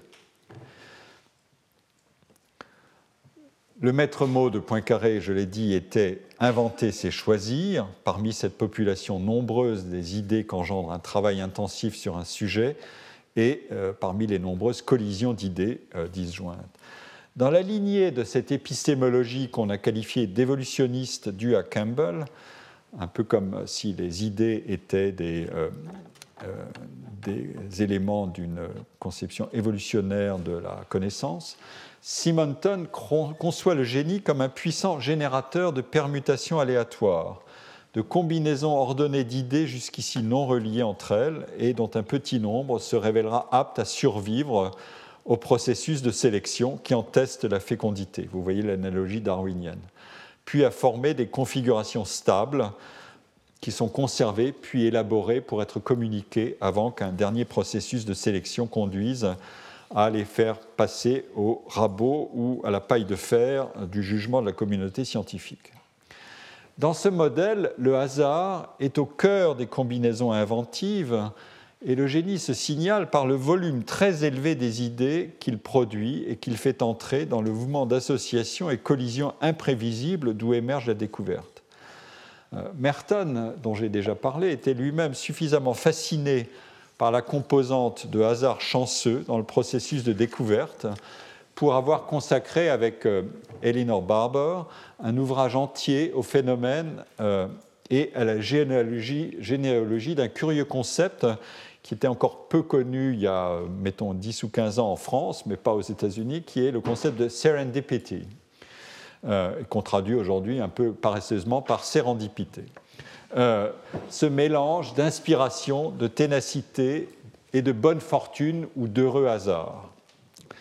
Euh, vous ne trouvez pas ce que vous cherchez, mais vous cherchez ce que vous trouvez. on, peut, on peut le résumer ainsi un peu rapidement. J'ai parlé d'une requalification de l'aléa d'une première manière, maintenant en voici une deuxième manière. Euh, que fait-on quand on décrit ce processus de travail avec ses différentes phases et quand on loge au cœur du système le moment qui a été identifié précisément comme un maximum d'indétermination possible, à savoir l'intuition, l'éclair d'inspiration, l'émergence d'une idée qui surprend celui qui ruminait sans cesse sur le sujet. On fait tout simplement de l'aléa un élément constitutif d'un processus emprunt et modelé par l'incertitude sur le résultat. Mais que pour, que cette requalification devienne opératoire, c'est-à-dire épistémologiquement féconde et théoriquement et méthodologiquement efficace, c'est-à-dire spécifiable, il faut la loger dans un appareil conceptuel adéquat. Celui que euh, je vous soumets et propose euh, fait appel à plusieurs notions. Euh, l'une est déjà apparue, variabilité. une seconde est la distinction entre des tâches à accomplir selon leur degré de routine. Et la troisième, c'est le processus de production. Est-ce que c'est une fonction multiplicative ou une fonction additive? Alors d'abord la, variabilité. Euh, le sociologue euh, américain Arthur Stinchcombe, euh, que j'aime beaucoup, aujourd'hui bien, bien âgé et à qui j'envoie un salut aussi amical qu'admiratif, est un sociologue inventif et inclassable. Il entrerait dans cette catégorie qui est euh, presque l'objet de, cette recherche. Euh, exactement le genre de personnalité dont on peut apprendre euh, sans se sentir affilié à lui ou sans se sentir envieux devant lui, mais simplement admiratif de son inventivité. Eh bien, dans une analyse devenue classique qu'il a proposée, Stinchcombe a classé les structures d'activité selon le degré de variabilité des facteurs qui déterminent directement leurs propriétés constitutives. La stabilité ou l'instabilité d'un marché de produits industriels détermine par exemple les propriétés du système d'organisation du travail qui est exigé pour adapter en permanence la production aux conditions changeantes de l'environnement. L'issue d'une activité est incertaine lorsqu'elle est le produit je cite, de la forte variance des variables causales affectant le résultat de l'action. Deux, je cite encore, l'imprévisibilité de la valeur que prendra euh, la variable causale directement influente et, je cite encore, d'une relation de causalité insécable entre cette variable et le résultat. Euh, en combinant, euh, en caractérisant les facteurs déterminants par leur variance, on peut dès lors euh, échelonner les activités sur un axe allant des plus standardisées et plus répétitives aux moins routinières, selon que la variance des déterminants de l'action est faible ou forte. Mais aussi des activités diversement euh, pardon. les travaux de création artistique ou de recherche scientifique mais aussi des activités euh, plus ou moins prestigieuses telles que la publicité, le jeu, le sport, la bourse, le combat, euh, c'est celle que cite notamment Stinchcombe, comptent parmi les entreprises humaines les plus faiblement routinières et dont l'issue et très imparfaitement prévisible. D'où d'ailleurs, euh, dans ce genre d'activité, le recours si fréquent aux superstitions, aux pratiques divinatoires ou à la magie qui sont supposées euh, forcer la chance et réduire l'incertitude. Et ces valeurs de don, de génie, d'intuition, de, de créativité sont plus acceptables dans des univers d'action culturellement sophistiqués comme les arts ou la création intellectuelle, fixent en réalité sur la personne et sur ses qualités intrinsèques la croyance euh, en des pouvoirs magiques et surnaturels de contrôle de l'incertitude. Euh, les propriétés de base qui maximisent la valeur incertaine et émergente des résultats d'une activité suscitant des écarts considérables de réussite sont celles où la variabilité est une donnée les éléments sont la différenciation, la concurrence par l'originalité, les longs processus d'essai-erreur et de révision et de recommencement, et l'organisation du travail par projet ou par portefeuille de projets menés simultanément. Mais euh, la variabilité est une donnée ou une contrainte structurante qui doit être en permanence transformée en une ressource les contraintes de variabilité indiquent toujours comment donc les choses pourraient être faites autrement. Et il faut de la réflexivité pour penser ainsi. C'est ce que les aspirants professionnels de ces mondes apprennent très tôt. Chaque fois qu'on acquiert une compétence ou un tour de main, on apprend aussi comment appliquer de manière différente cette compétence à des situations diverses en raison même de la variabilité nécessaire de l'activité. C'est un des effets de l'organisation par projet du travail dans ces mondes euh, qui accroît fortement le contenu formateur du travail et aussi la valeur d'autonomie et de motivation intrinsèque qui sont si fortement associés à la créativité, mais aussi si fortement associés à la donation de sens qu'on peut accordé à un travail. Une des manières de euh, maintenir euh, cette tension de variabilité, c'est de diversifier son portefeuille d'activités. Dans des enquêtes que j'ai menées, euh, j'ai montré comment on apprend à combiner et à équilibrer des projets exigeants et incertains, mais dont le potentiel formateur et les enjeux sont élevés, et des projets aux résultats plus certains, mais dont euh, la, valeur formatrice est moins grande. Et, autrement dit, à alterner des conduites d'exploration et des conduites d'exploitation des acquis. L'exploration augmente le caractère non routinier de l'activité, mais elle proportionne aussi les gratifications sociales et psychiques du travail au degré d'incertitude sur le succès. Les routines agissent dans ce cas aussi comme des forces stabilisatrices, car elles sont indispensables à l'organisation de l'activité, à la capitalisation des apprentissages, à l'accumulation d'expériences et, à la coopération avec autrui dans des relations d'interdépendance fonctionnelle. La variabilité induite par le travail par projet permet d'alterner ces dimensions d'exploration et d'exploitation. Les recherches montrent comment, dans de telles activités, on peut s'y prendre pour faire avancer à des vitesses très variables des projets menés de front et comment on peut orchestrer leur interdépendance, bref, comment on s'y prend pour faire de la variabilité une ressource. Et certains mécanismes psychologiques fournissent une aide très précieuse comme ce qu'on appelle le Zeigarnik Effect, du nom d'une psychologue qui travailla avec le célèbre psychologue Kurt Lewin. Euh, l'idée, c'est qu'un portefeuille de projets est un écheveau d'entreprises dont euh, certaines peuvent demeurer en sommeil un certain temps, mais ce qui est en cours et non achevé, de cela, l'individu garde une mémoire suffisamment vive pour reprendre sans recommencer à partir de zéro. Une fois les choses terminées, la mémoire du projet est en quelque sorte réduite à son minimum fonctionnel. elle n'a plus besoin de stocker toutes les possibilités qu'il fallait encore conserver à l'esprit pendant la phase non achevée d'exploration. Il y aurait certainement une ontologie sociale de l'action à développer euh, dans le sillage d'une philosophie et d'une sociologie pragmatique de l'action, dont je ne peux donner ici que quelques indications très rapides.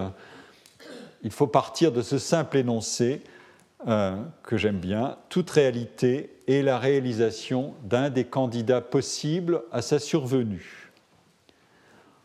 Les choses peuvent toujours être réalisées de plusieurs manières, car rien de ce qui advient dans le monde social ne s'impose avec la force d'une loi de gravitation universelle comme dans la physique newtonienne.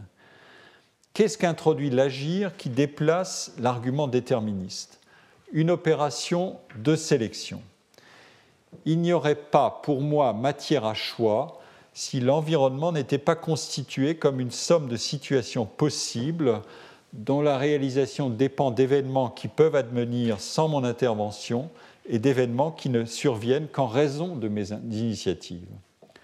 Dans un environnement entièrement déterminé ou stable et gouverné par des régularités, sélectionner un cours possible ou préférable d'action ne sera qu'une illusion. Il faut bien sûr graduer la prise en compte de ces possibilités alternatives.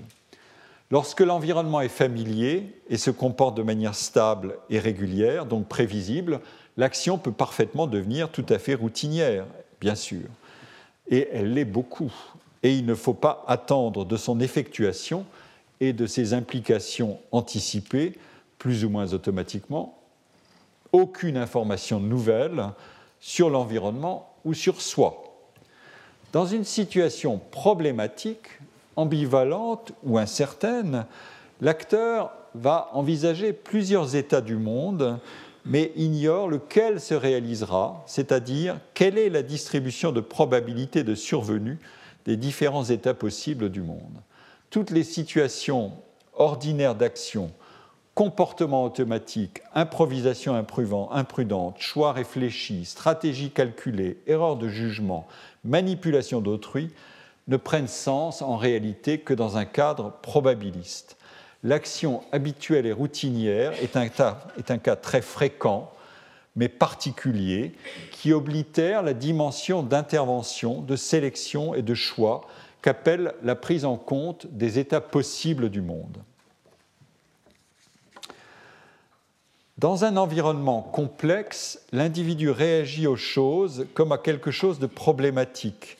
Il est incertain sur la sorte d'action à mener pour parvenir euh, à atteindre son but. Son comportement devient plus hésitant, ses réponses sont sujettes au doute et l'action exige plus de temps et de préparation. L'observation que je viens de faire a une, valeur génétique pour l'analyse de l'action. Euh, si vous, allez, si vous lisez John Dewey, euh, qui est un des contributeurs à cette philosophie et sociologie pragmatique de l'action, vous verrez qu'il euh, note, et on peut le suivre là-dessus, les réactions d'un être complexe acquièrent une qualité mentale dans la mesure où elles sont confrontées au doute. Comment transformer une situation problématique et précaire en une situation plus sûre qui résout la difficulté? Telle est la qualité distinctive de l'action. Et les émotions, les volitions, les pensées ne sont que des modes de réaction à l'incertain. Le soin qu'exige l'action a deux significations très différentes. Le soin, c'est le care, l'angoisse, le souci d'une part, et l'attention soigneuse à tout ce qui comporte des potentialités dignes d'intérêt d'autre part. Ces deux dimensions caractérisent le comportement d'un acteur dans une situation dont le futur est doté d'ambiguïté. L'euphorie, comme la dépression, ne se manifeste que lorsque le déroulement de l'action n'est pas complètement déterminé et certain. Des travaux de psychanalystes sur le comportement euh, des créateurs illustrent assez bien ceci dans le sens d'une alternance entre des périodes d'euphorie et des périodes de dépression. L'euphorie, c'est libérer euh, sans entrave son, euh, imagination et la dépression, c'est le contrôle froid de ce qu'on vient de produire et la déception éventuelle par rapport à, ce qu'on voit et qui les oblige à recommencer. Et le principe, c'est d'alterner et de ne pas rester dans l'un ou dans l'autre des états, sinon ça va aller mal. Et euh, on pourrait appliquer exactement le même genre de raisonnement aux objets, à l'individuation des objets, si on considère qu'un objet, l'individuation d'un objet peut être assimilée à une stabilisation de signification et de propriétés relationnelles qui sélectionnent des traits constants l'habitude venant, l'action qui vise un objet est stéréotypée en une série constante d'actes qui sont dotés d'une finalité stable. Une table a un usage spécifique.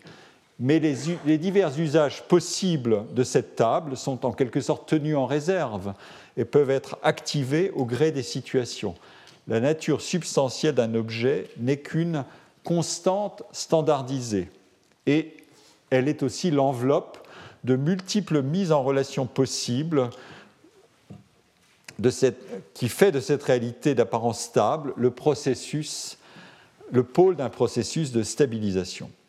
Il suffit de l'insérer dans un jeu nouveau de relations pour la déloger de son inertie. Par exemple, mettre une roue de bicyclette dans un musée et la signer Marcel Duchamp. Le monde des objets n'est donc pas formé d'objets ontologiquement stables, dotés d'une individualité constante et invariable. Les anthropologues qui ont beaucoup travaillé sur la carrière des objets en, savent long là-dessus. Euh, la stabilité n'est que la limite et la limitation d'un processus de stabilisation, une limitation qui a une efficacité propre, mais qui n'a pas de privilège ontologique. C'est parce que nous sélectionnons et stabilisons certains usages des objets ou certaines significations qui peuvent leur être attribuées, la fonctionnalité en est une, mais pas la seule, que nous réduisons le caractère problématique de notre environnement. Et il est toujours possible de modifier la situation, autrement dit, de faire émerger la mobilité relationnelle de tout ce qui est doté d'une apparente stabilité. Si vous en voulez une illustration à grande échelle aujourd'hui, pensez aux objets connectés qui sont, si l'on veut, une instrumentation technique de cette ontologie. Le monde des activités créatrices offre un terrain idéal d'application de ce que je viens d'esquisser comme une théorie pragmatique de l'action. La variabilité est une qualification du cours incertain du travail. C'était précisément cette, dimension qui avait intrigué d'ailleurs John Dewey, qui a consacré un essai euh, euh, aux arts, euh, quand il explorait le travail de création artistique et qu'il décrivait ce processus de travail essentiellement comme un processus orienté vers une fin non préméditée et placé sous une tension permanente en raison du caractère non linéaire de la dynamique temporelle de la production. La tension est créée par l'accumulation de résultats intermédiaires. Nous avons vu ce que ça voulait dire dans ces euh, mécanismes de phasage du travail euh, créateur, qui appellent une continuité de réalisation et une intégration progressive, mais sans que la vision complète du résultat puisse dicter le, le déroulement de l'activité. C'est ce qui fait sa valeur émergente. La valeur d'incertitude qui maintient le cours processuel dans sa tension permanente vers le but, mais vers un but qui ne peut pas être entièrement prémédité, c'est aussi la condition des satisfactions qui sont procurées par l'exercice de ce travail. La dynamique du processus doit en effet protéger l'acte de travail de la monotonie et de la répétition, mais aussi écarter le spectre d'une succession euh, d'excitations dépourvues d'orientation et d'objectifs la, continuité de l'activité consiste en une accumulation de résultats qui doit demeurer ouverte à la surprise et à l'incertaine anticipation des états ultérieurs. Ensuite, il faut caractériser les activités selon la combinaison des facteurs nécessaires à la réalisation. Les modèles sociologiques et économiques de la valeur du travail qui m'intéressent ici et qui traitent d'abord des activités dans des organisations ou dans des équipes partent du problème que je viens de cerner. Pourquoi la valeur sociale et économique des actes de travail dans certains métiers ne varie-t-elle pas simplement en raison du degré de qualification des professionnels et de l'étendue du contrôle hiérarchique que certains professionnels exercent sur d'autres dans l'organisation du travail? Ce sont des facteurs qui sont classiques dans l'analyse des salaires, j'y reviendrai. Il s'agit de montrer que la valeur reconnue à ces activités est fonction de l'importance relative d'une bonne, d'une excellente ou d'une désastreuse performance dans la production du résultat final et aussi de la rareté des talents de ceux qui parviennent à les exercer ainsi avec succès. Euh, dans le sillage de travaux qui avaient été initiés par euh, deux sociologues dans les années 40, euh, Davis et Moore, Stinchcombe, toujours lui, a proposé de distinguer deux catégories d'activités de métiers. Dans la première catégorie figurent les activités dans lesquelles la contribution d'un professionnel talentueux à la réussite du projet ou de l'entreprise, cette contribution est plus que proportionnelle à ce qui fait sa différence avec les qualités de ses partenaires de travail. Ces qualités propres contribuent très fortement au succès de l'équipe ou de l'organisation. Et c'est précisément dans ces métiers que la compétition pour attirer et rémunérer les individus jugés les plus talentueux est la plus vive et que la concentration des gains crée des situations qu'on a appelées ensuite de winner take all, mais le mot figure euh, explicitement dans les analyses de Stinchcombe, ou euh, de winner take the most, l'essentiel.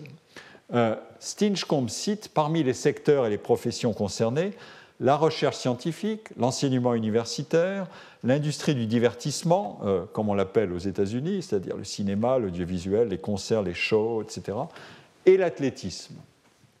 Le talent y est un facteur complémentaire ou multiplicatif de production. Euh, par exemple, la qualité exceptionnelle d'un chercheur procurera à son équipe et à son université des résultats et des moyens de recherche importants, tout comme la réputation d'un chanteur lyrique pourra élever considérablement les chances de succès d'un spectacle. Dans la seconde catégorie d'activités, des contributions individuelles, même spectaculairement excellentes, ne sont pas en mesure d'apporter à l'organisation et à l'équipe un surcroît considérable de réputation ou de profit. Les compétences requises pour, exercer cette activité ne constituent qu'un facteur additif de production et leur distribution parmi les individus est plus homogène dans une activité de production manufacturière ou dans l'artisanat, la présence de professionnels aux performances exceptionnelles ou éventuellement déplorables euh, ne vaudra pas à ce, métier, un prestige ou un discrédit considérable. Il existe une élaboration ultérieure de ce modèle euh, par David Jacobs et d'autres, euh, comme James Barron ou David Krebs, qui propose en fait une typologie à trois termes en insistant sur des asymétries entre bonnes et mauvaises performances. Ce, qui est appelé dans ces modèles ultérieurs des star jobs euh, sont des emplois qui impliquent fortement la créativité, l'innovation et la connaissance. Une performance, même médiocre, ne nuit pas considérablement à l'organisation ou à la firme, mais une bonne performance ou une très bonne performance, une idée de grande qualité soigneusement expertisée peut lui procurer des gains considérables. Dans ces métiers, c'est la contrepartie, la probabilité d'avoir un très bon résultat est faible et la plupart des performances ont des résultats moyens. Et donc, le coût pour l'organisation d'embaucher un professionnel qui se révélera de l'une ou de l'autre espèce est faible au regard des bénéfices qu'elle retire si elle trouve quelqu'un d'exceptionnel, ce qui conduira à une politique d'emploi ou à une relation contractuelle qui fait appel à beaucoup d'individus différents pour trouver la perle rare. Dans d'autres emplois, une bonne performance n'a pour l'organisation qu'une valeur un peu supérieure à la moyenne, mais c'est la mauvaise performance qui est désastreuse.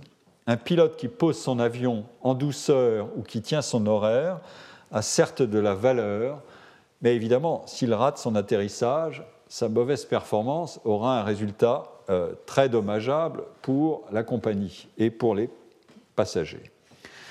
Euh, un résultat plus dommageable que la bonne performance n'aura de résultat profitable. Ces emplois sont ceux qu'on appelle des emplois de guardian jobs et sont généralement logés dans des systèmes très complexes de production dans lesquels les interdépendances entre les travailleurs sont très importantes. Enfin, il existe euh, des emplois euh, euh, dans lesquels, merci, c'est gentil, j'ai effectivement fait une bêtise en renversant mon gobelet d'eau. voilà, c'est la variabilité de la situation. et votre attention est bien précieuse. Enfin, dans des emplois qu'on pourrait qualifier de soldats durant, la variation de la performance individuelle n'a qu'un impact très limité et euh, l'amplitude des différences individuelles est faible, ce sont généralement des emplois peu qualifiés. Le succès de l'organisation dépend de la simple agrégation de l'ensemble de ces performances. On peut discuter beaucoup ces qualifications de ces trois types d'emplois, je ne vais pas insister là-dessus. On peut aussi montrer que l'intelligence dans le travail simple existe, mais euh, le marché, lui, se débrouille autrement et pratique cette division en trois. Que veut-on dire exactement par fonction multiplicative de production? J'avais donné l'an dernier un exemple du raisonnement euh, que je mène euh, à propos de la productivité dans la recherche. J'avais cité un article euh, qui est simple à lire de William Shockley, qui fut prix Nobel, qui, qui, était un des inventeurs du transistor. Et en 1957, il écrit cet article pour chercher à comprendre pourquoi le salaire d'un ingénieur ou d'un scientifique très productif et très inventif ne varie pas du tout dans les proportions dans lesquelles peut varier la valeur de ses découvertes pour l'organisation qui va en bénéficier.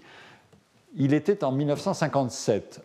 Si on raisonnait aujourd'hui, et j'espère arriver au bout de ma démonstration dans le temps qui me reste, et si on était chez Google et pas dans l'entreprise qu'avait fondée William Shockley, qui a été d'ailleurs basée dans la Silicon Valley, euh, il se trouve que Shockley et son entreprise ont été un des initiateurs du décollage de la Silicon Valley telle qu'on la connaît aujourd'hui. Donc si on était aujourd'hui, eh bien, on n'ajouterait pas cette clause et cette question, euh, on paierait, et c'est ce que fait Google, les gens euh, au prix où leur différentiel d'inventivité supposé peut leur valoir un salaire qui peut être considérablement supérieur à celui euh, de leurs collègues moins inventifs.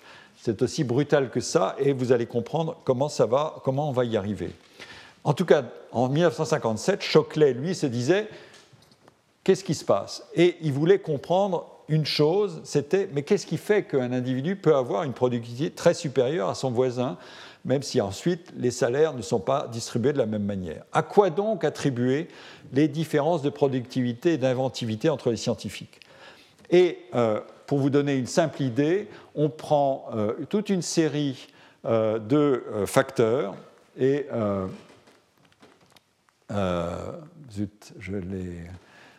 des facteurs dont on fait l'analyse, qu'on peut décomposer. Par exemple, comment publier un article scientifique Eh bien, on peut assimiler le processus de publication d'un article à une succession d'épreuves trouver un bon problème, le creuser, reconnaître le résultat fécond quand il surgit, on en a parlé tout à l'heure, décider quand s'arrêter, parce qu'on peut toujours continuer, euh, et décider de rédiger, les, résultats, bien rédiger l'article, ça compte. Aujourd'hui, on est bombardé de, propositions d'aide à bien rédiger ces articles pour faciliter le travail des euh, comités de rédaction euh, internationaux. L'aptitude à tirer parti des critiques, et d'être constructif plutôt que défensif. Euh, ça, c'est un sacré problème. Il faut être à la fois obstiné et ouvert au dialogue euh, dans ces métiers. Euh, la détermination à soumettre son article à une revue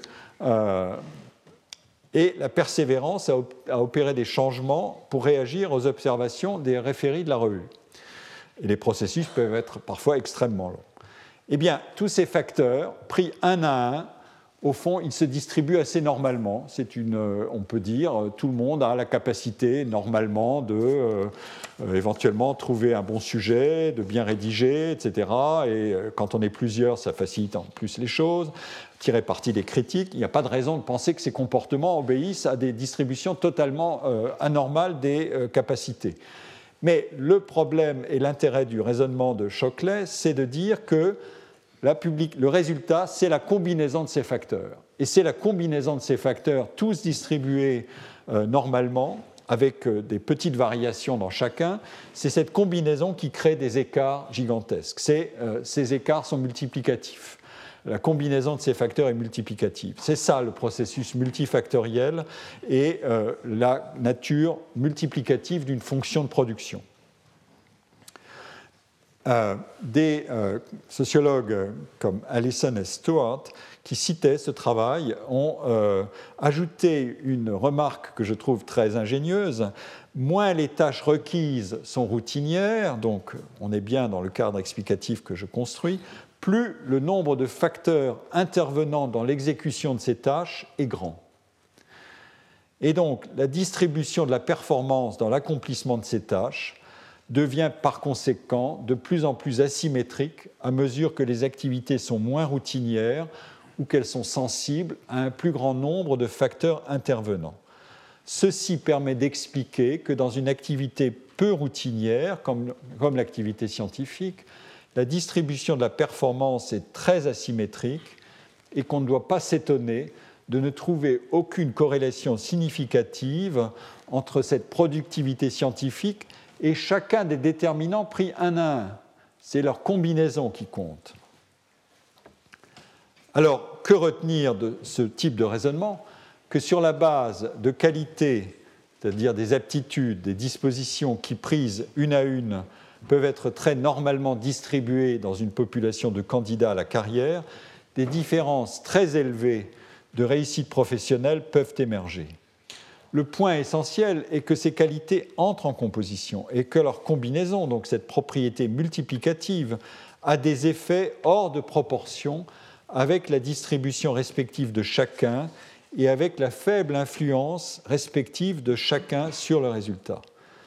Mais, il faut ajouter ce point essentiel, la liste de ces qualités n'est pas une nomenclature standard d'aptitude à détenir nécessairement en quantité normale ou plus que normale, car une partie de ces qualités ne se révèle et ne se constitue que progressivement dans le cours même des épreuves professionnelles.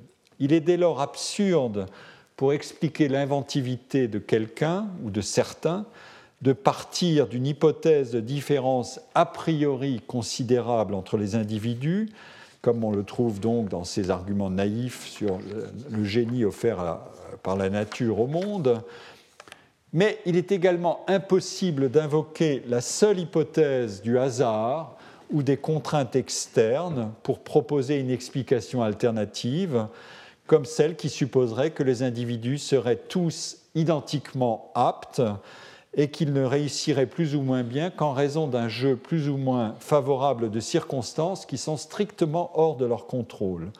Au minimum, l'interaction entre les qualités individuelles et les propriétés de l'environnement demande à être considérablement spécifiée. En forgeant ce cadre de, requalification de la production talentueuse ou géniale comme le produit d'un travail à forte variabilité et assorti d'un système individualisateur d'évaluation, je viens aussi d'évoquer d'autres activités que les arts et les sciences, dans lesquelles on observe des phénomènes de concentration de l'attention et de très fortes inégalités de performance. Il est temps maintenant d'examiner si l'emploi du vocabulaire du talent les apparente peu ou prou au domaine et à la nature des activités qui sont, c'est donc ces autres, ces autres secteurs, s'ils les apparentent euh, au domaine et à la nature des activités qui sont habituellement porteuses de ces évaluations flatteuses et gratifiantes des qualités individuelles, c'est-à-dire les arts ou les sciences. Donc je vais maintenant euh, renverser la perspective.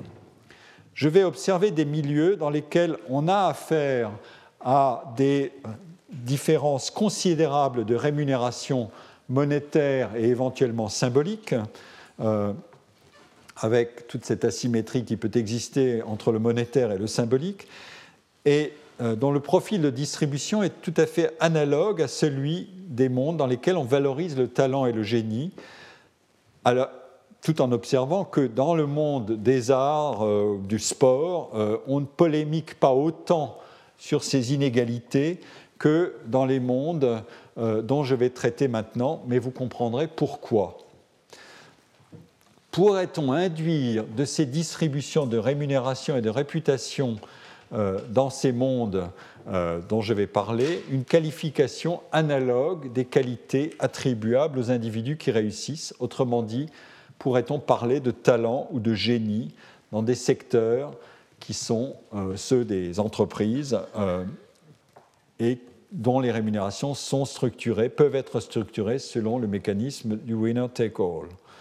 Euh, alors, euh, je vais avoir 20 minutes pour finir. Euh, je vais peut-être maintenant procéder plutôt en commentant mes, diapositives. Frank et Cook, Robert Frank et Philippe Cook avaient écrit un livre qui s'appelle The Winner-Take-All Society, dans lequel ils, étudiaient les secteurs où on a des structures de gains et de réputation de ce type-là, de winner take all. Euh, les vainqueurs dans les compétitions raflent tout. Euh, ils s'emparent de l'essentiel de la réputation. on se souviendra du, euh, de la médaille d'or aux Jeux olympiques, mais pas de la médaille d'argent, ou beaucoup moins bien. C'est ça l'idée, si vous voulez. Et il énumère toute une série de secteurs le journalisme, l'édition, la mode, euh, le design, les métiers d'avocat, les activités de conseil, la médecine, la recherche universitaire, la finance, le management des entreprises, le conseil en communication politique, qui a fort à faire en ce moment, et la création publicitaire. Euh, euh, alors, c'est un travail qui ne, reposait pas sur des statistiques précises, mais qui, qui était surtout un travail de construction d'arguments. dans des recherches ultérieures, Kaplan et je cite ici un, des articles qui m'ont inspiré. Euh, l'article s'appelle Wall Street and Main Street. Il a été publié en 2009 euh, et il a été publié avant euh, le mouvement de Occupy Wall Street qui a démarré en septembre 2011, si je me souviens bien. Ces auteurs, eux, s'intéressent à ce qui est devenu un objet d'analyse extraordinairement intensive euh, les travaux de mon euh, collègue Thomas Piketty euh, ont été très importants en la matière. C'était de fameux d'étudier le haut de la, distribution des inégalités parce que dans les années, dans les 10 ou 20 dernières années plutôt, ce sont eux qui ont bénéficié de l'essentiel des fruits de ce qu'on appelle les fruits de la croissance et qui ont raflé l'essentiel de la mise. Et ce sont les fameux 1 ou et quand on va plus loin, 0,1%. Les auteurs ici procèdent même à une décomposition vers les 0,01%. Et euh, on a encore des résultats très significatifs. Et ils incluent dans leur, euh, dans leur cas, dans leurs analyses de cas, euh, les executives, les cadres de la finance, les avocats d'affaires, les sportifs et les celebrities. Donc c'est ces, professionnels des industries créatives, comme on les appelle aujourd'hui, d'un terme un peu plus flatteur. Euh, et ils cherchent à étudier les propriétés de ces métiers et de ces secteurs. Euh, alors, quelles sont ces propriétés? Euh, Ces propriétés, on peut les distinguer, on, peut, on, peut, classer les choses en deux catégories. on a affaire d'abord à des emplois très qualifiés, mais hors des organisations. Si vous prenez la, liste, ici, vous avez des métiers d'indépendants, euh, les avocats d'affaires, les, sportifs, ce sont des organisations assez particulières, on va y revenir. Euh, les celebrities aussi, ce sont des organisations un peu particulières, euh, mais ce sont surtout des professionnels indépendants ou des professionnels incorporés, mais qui restent très, très indépendants. donc, on a affaire dans ces mondes-là euh, soit à des individus situés hors des organisations ou dans ce qu'on appelle éventuellement des organisations qu'on a qualifiées d'adocratiques. Ad hoc, euh, on n'a pas d'autre terme pour dire, ce sont des, organisations très particulières. On a affaire donc à des mécanismes d'individualisation très forte et un marché de réputation. Les individus valent beaucoup par leur réputation sur un marché qui ne se limite surtout pas euh, à ce qu'ils sont dans l'organisation. Et c'est de là que viennent les fameux modèles de superstars.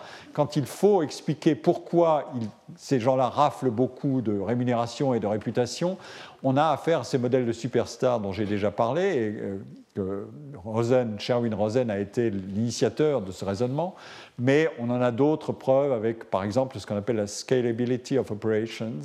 Et euh, tout ça tient à la sensibilité très forte de la demande à l'égard des écarts de qualité.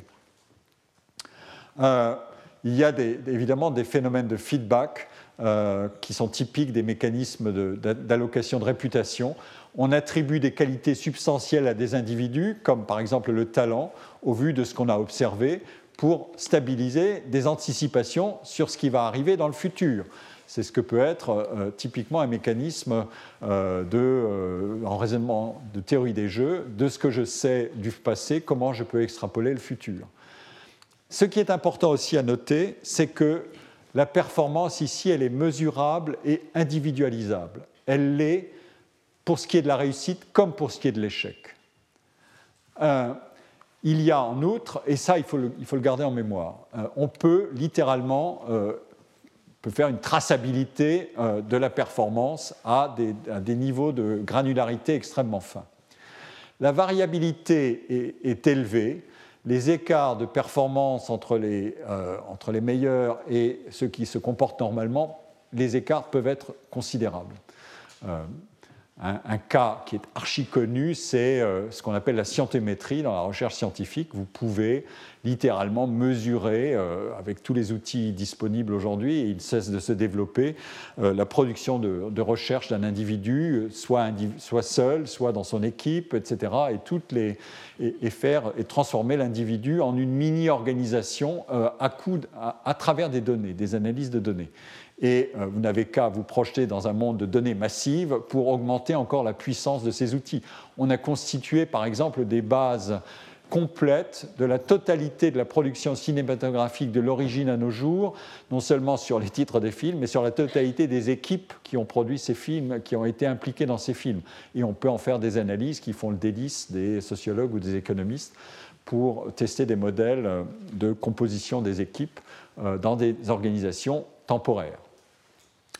Et il y a évidemment dans ces métiers un coefficient élevé d'incertitude sur le, résultat ou sur la réussite, et il n'y a pas de couverture du risque d'échec par une entreprise. Euh, une entreprise, votre salaire, euh, il est en principe lissé euh, à la variabilité des formules de rémunération près, il est lissé pour absorber éventuellement euh, des difficultés pendant un temps donné, euh, des difficultés de type conjoncturel. c'est une, sorte de pacte salarial, c'est repos, il a une propriété assurantielle. un bon pacte salarial a une propriété assurantielle. Euh, et un CDI a cette propriété assurantielle aussi. On ne va pas imputer immédiatement euh, une variation dans une performance d'entreprise à euh, des, des, éléments aussi essentiels que la rémunération en la faisant chuter d'un coup ou à la possibilité de, licencier brutalement. il y a des mécanismes de lissage qui sont beaucoup plus classiques et qui tiennent le coup. Euh, pour des raisons fonctionnelles et pas simplement par charité d'âme, parce qu'on euh, on tient un collectif de travail de cette manière-là et on implique les gens sur des bases qui ne peuvent pas être du real-time, de euh, l'implication des chocs conjoncturels. Mais dans les métiers dont je parle ici, il n'y a pas ça. Il n'y a pas de mécanisme de couverture et de mutualisation des risques d'échec, ou alors ce sont des mécanismes très particuliers, mais qui n'ont pas du tout la même propriété. Alors maintenant, quels sont les autres emplois dont on parle, dont on peut parler, qui sont cités aussi euh, dans cette liste Ce sont des emplois dans les organisations. On est salarié d'une entreprise. Et euh, du coup, on a affaire à quelque chose qui est assez différent de ce qu'on voyait tout à l'heure. On a affaire à des interdépendances entre les contributions des individus. Les individus ne se comportent pas comme des solistes. Euh, ils sont liés à toute une structure d'organisation. Et donc, le problème, c'est de. on a des déterminants pour le recrutement, pour la position dans l'entreprise, pour la rémunération, dans une hiérarchie, une pyramide de position et une différenciation des situations. Par exemple, on recrute sur la base des qualifications et on recrute sur la base euh, des qualifications attestées par des diplômes. Euh, euh, je voulais citer plus en détail, mais je ne le fais que comme, ça maintenant, un travail qui a été fait par Célérier et Vallée sur une définition du talent dans le monde des organisations euh, mais euh, des organisations assez particulières qui sont celles euh, de l'industrie de la finance, des banques d'affaires. mais les définitions du talent qu'ils retiennent, la définition qu'ils retiennent, ce sont des diplômés des grandes écoles. Pourquoi est-ce qu'ils peuvent dire c'est une, définition possible du talent? Parce qu'il y a une sélectivité à, à, travers les mécanismes de concours, il y a une intensité d'effort des étudiants des grandes écoles qui réussissent ces concours euh, par les classes préparatoires. J'en ai parlé l'année dernière. Euh, euh, ça fait partie du contrat d'effort qui est passé entre les enseignants d'une classe préparatoire et les étudiants. Vous allez devoir vous retrousser les manches, mais vous aurez quelque chose au bout et plus ou moins de bonne qualité. Là, il y a une hiérarchie des écoles, etc. Il y a donc des problèmes de motivation. Il y a des questions de résilience. Les notations peuvent aller jusqu'à moins 20 euh, ou à plus 30. Euh, donc si vous avez moins 15, euh, il faut savoir rebondir. Et il y a des mécanismes d'entretien collectif de, cette valeur de la marque et du talent qui est le capital social des écoles. C'est le réseau des alumni, évidemment. Donc, on, peut, pratiquer ça, mais vous voyez qu'on est quand même lié à un mécanisme de qualification euh, qui est garantie collectivement. D'autre part, on se place dans une hiérarchie avec euh, ce qu'on appelle le span of control, c'est-à-dire l'étendue du contrôle que vous avez sur des, euh, des parties de l'organisation avec lesquelles vous travaillez et que vous pouvez superviser.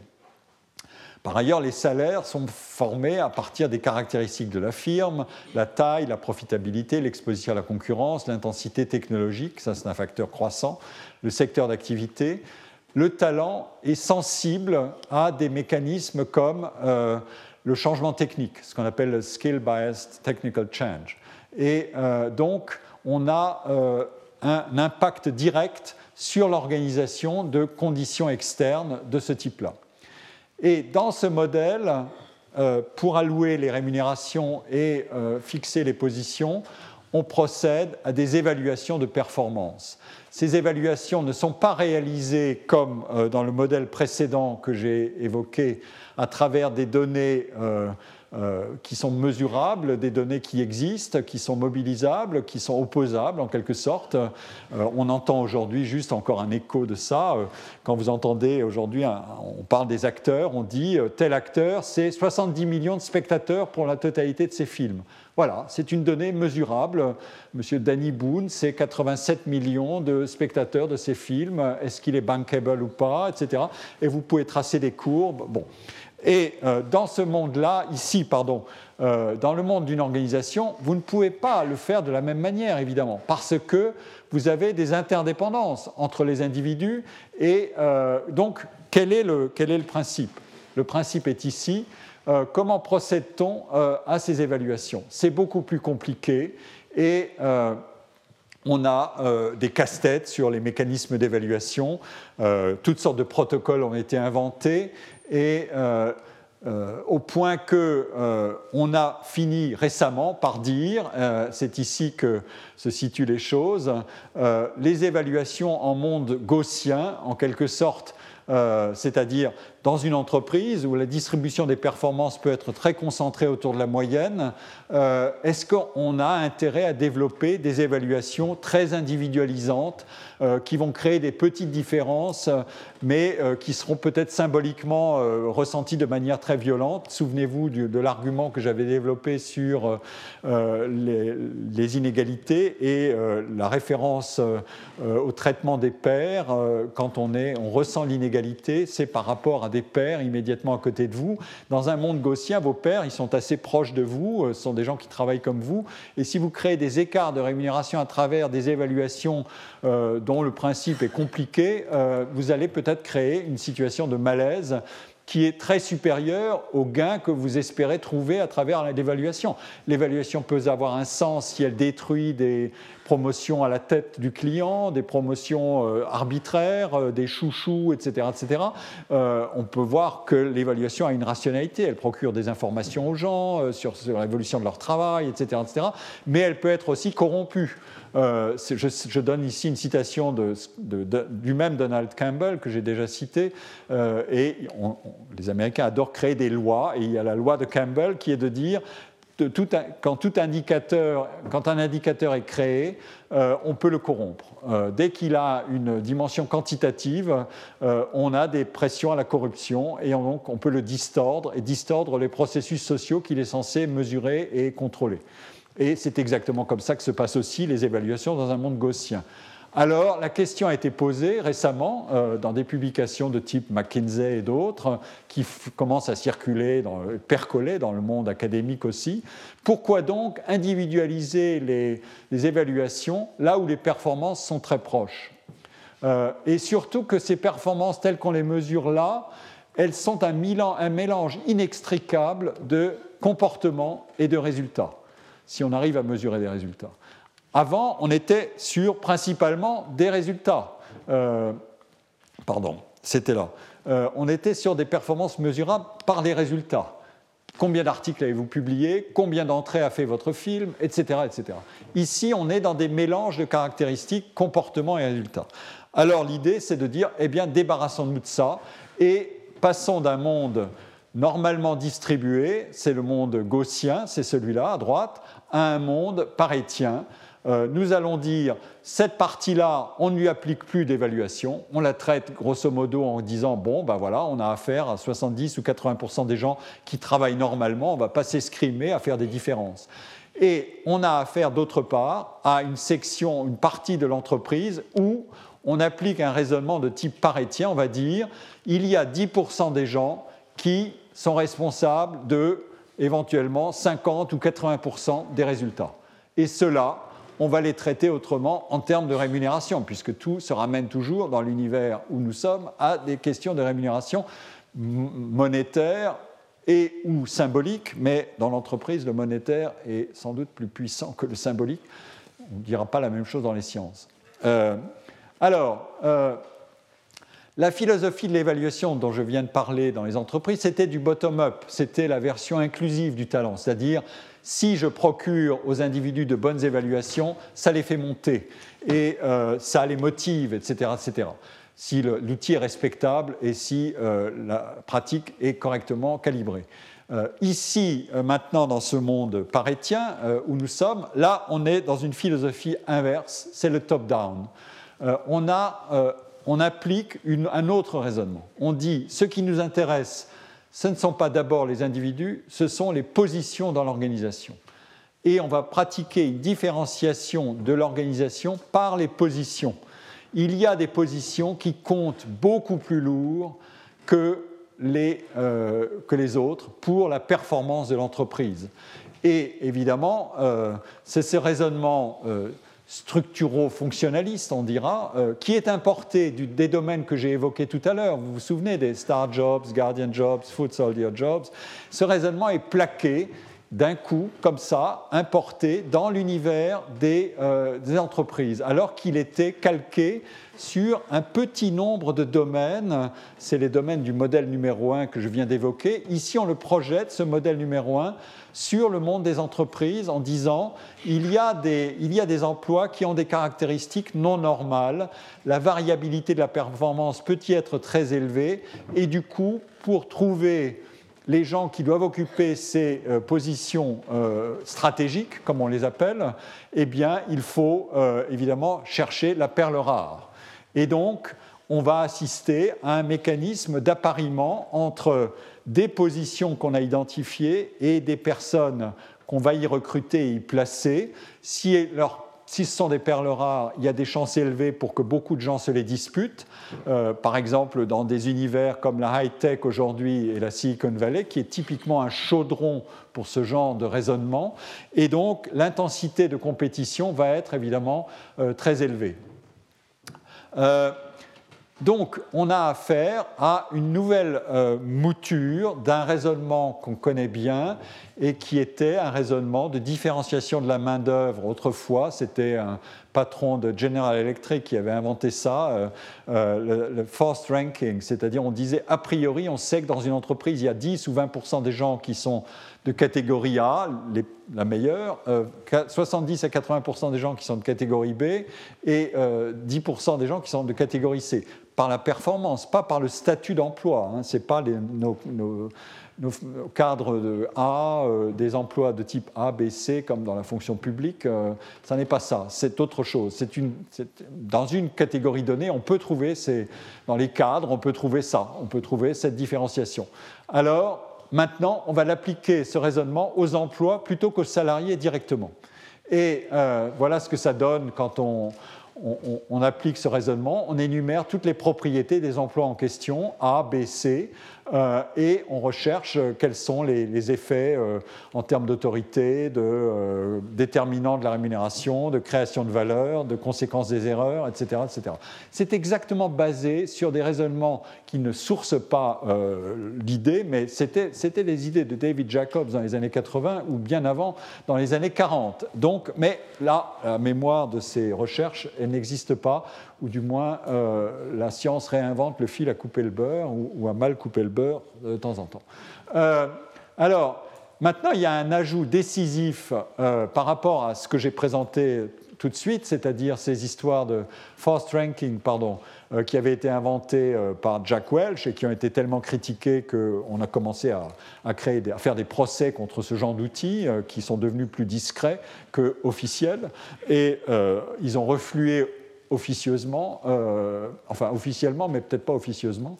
Mais maintenant, on ajoute une dimension supplémentaire. Si on, cote les emplois plutôt que les individus, on a une base évidemment de légitimation d'une toute autre nature pour dire ces emplois doivent être payés à leur prix. Et voilà une citation euh, de Laszlo Bock dans un livre qui s'appelle Work Rules. Euh, Laszlo Bock, c'est le vice-président pour les questions de personnel chez Google. Et il dit très tranquillement que dans un même emploi, je peux avoir un individu qui aura, euh, euh, à qui je vais donner 10 000 euh, dollars d'options, d'actifs en options, et à un autre, je vais donner un million. et voilà. je vais traiter extraordinairement différemment des gens. Et d'ailleurs, le junior level va être peut-être bien mieux payé que le senior level. Je je m'en fiche. L'architecture de l'organisation est entièrement calibrée d'après le mécanisme de cotation des emplois par leur dimension stratégique et par la bonne qualité d'appariement entre la dimension stratégique et euh, le talent. Et, euh, et, donc, je vais avoir des écarts de rémunération qui seront homologues des écarts de performance que je suppose, et je vais appliquer le raisonnement de la disproportion dans les deux dimensions, qualité fonctionnelle des emplois et production, enfin, et rémunération. Et euh, voilà, donc, euh, et euh, je, faisais, je, ne peux pas développer maintenant, peut-être que j'y reviendrai l'an prochain parce que le sujet mérite quand même un approfondissement en termes statistiques, mais des auteurs ont, cherché à donner à cette idée un crédit. Qu'est-ce qu'ils ont fait? Ils s'appellent Aguinis et O'Boyle. ils ont été étudier les performances de, de 625 000 professionnels en disant regardez, ces professionnels, ce sont bien des gens qui ont des performances euh, parétiennes. Ce sont bien des gens où 10% des, ou 20% des gens raflent 80% des résultats. Mais quels sont les personnels auxquels ils ont, ils, ont été s'adresser ou qu'ils ont étudiés? C'était des chercheurs, des entertainers, des politiciens, des sportifs, politiciens, hmm, bon, et des sportifs. Et ils ont observé qu'il y avait une distribution parétienne. Donc c'était des gens du modèle numéro un. Et ils ont dit, à partir de ces performances, on a la démonstration qu'on est dans un monde parétien et pas dans un monde gaussien. Donc allons-y, appliquons ça, appliquons le résultat aux entreprises et on peut toujours compter sur des consultants en management pour dire, ça y est, on a la preuve, on peut y aller. Et euh, McKinsey a dit euh, tranquillement que Google s'inspirait tout à fait de ces méthodes euh, pour trouver enfin une bonne raison de rémunérer à des prix astronomiques des stars qu'on se dispute par ailleurs. Le, dernier point, je vais aller plus vite, mais j'arrive à ce point et je vais finir là-dessus. Le problème, c'est que la rémunération, elle est fabriquée aujourd'hui tout autrement qu'autrefois. Ça n'est plus simplement les, euh, les, wages and salaries. Je tire ces données d'un article récent de, deux auteurs qui ont étudié les rémunérations de top income inequality. Et les, les salaires directs, ça n'est que ça. Et vous voyez leur évolution dans le temps. Ce qui a contribué à l'explosion, évidemment, c'est le reste, c'est-à-dire les gains en capital et les business income, les actions et les choses comme ça. Autrement dit, tout ce qui est de l'ordre de l'emprise de l'individu sur le produit collectif de l'entreprise. Et c'est un autre raisonnement. Ça n'est pas simplement de dire je suis payé à mon prix de marché parce que le prix de marché est formé euh, sur un marché des talents et que pour des emplois stratégiques, je veux mon prix de marché, mais je vais obtenir une contribution euh, disproportionnée euh, au résultat collectif de l'entreprise à travers ça. Et donc maintenant, vous pouvez ajouter une couche supplémentaire. Si vous vous projetez dans un monde euh, avec euh, ce qu'on appelle l'économie de la connaissance, avec une forte intensité technologique où les emplois routiniers seront virés et euh, substitués par des robots. Euh, et ça arrivera euh, de plus en plus, ça c'est sûr. Bon, pas etc. Je ne vais pas entrer là-dedans, je reviendrai là-dessus. Mais si vous, si, vous injectez ce mécanisme-là, ça veut dire aussi que vous allez créer une différenciation de la main-d'œuvre de plus en plus forte entre ceux qui sont complémentaires des technologies avancées, qui donc savent s'en servir et savent les, renouveler aussi, y compris les créer, et les autres. Et donc vous allez, euh, en quelque sorte, attribuer une couche de légitimation à ce genre de raisonnement-là. Mais vous aurez détruit l'esprit de l'entreprise. Je citais euh, tout à l'heure, euh, enfin là, un article qui, qui, critique sévèrement ce genre de raisonnement en disant on n'est pas comme à l'école où on note les individus individuellement, on est dans une entreprise et dans une entreprise, on est interdépendant. Voilà le, genre de, Et le livre s'appelle Faits et foutaises dans, le management de Pfeffer Sutton, mais euh, je n'ai pas le temps de développer. J'ai déjà débordé un peu. Euh, et donc, euh, je conclus sur ce point et j'y reviendrai parce que ça a été un peu précipité l'an prochain pour reprendre la question du vocabulaire du talent dans l'entreprise, mais, mais ce sera qu'un élément mineur du cours de l'an prochain. Je vous donne donc rendez-vous l'année prochaine. Je vous signale le colloque du 16 mai euh, et je vous remercie pour votre attention patiente. Retrouvez tous les contenus du Collège de France sur www.colège-2-france.fr.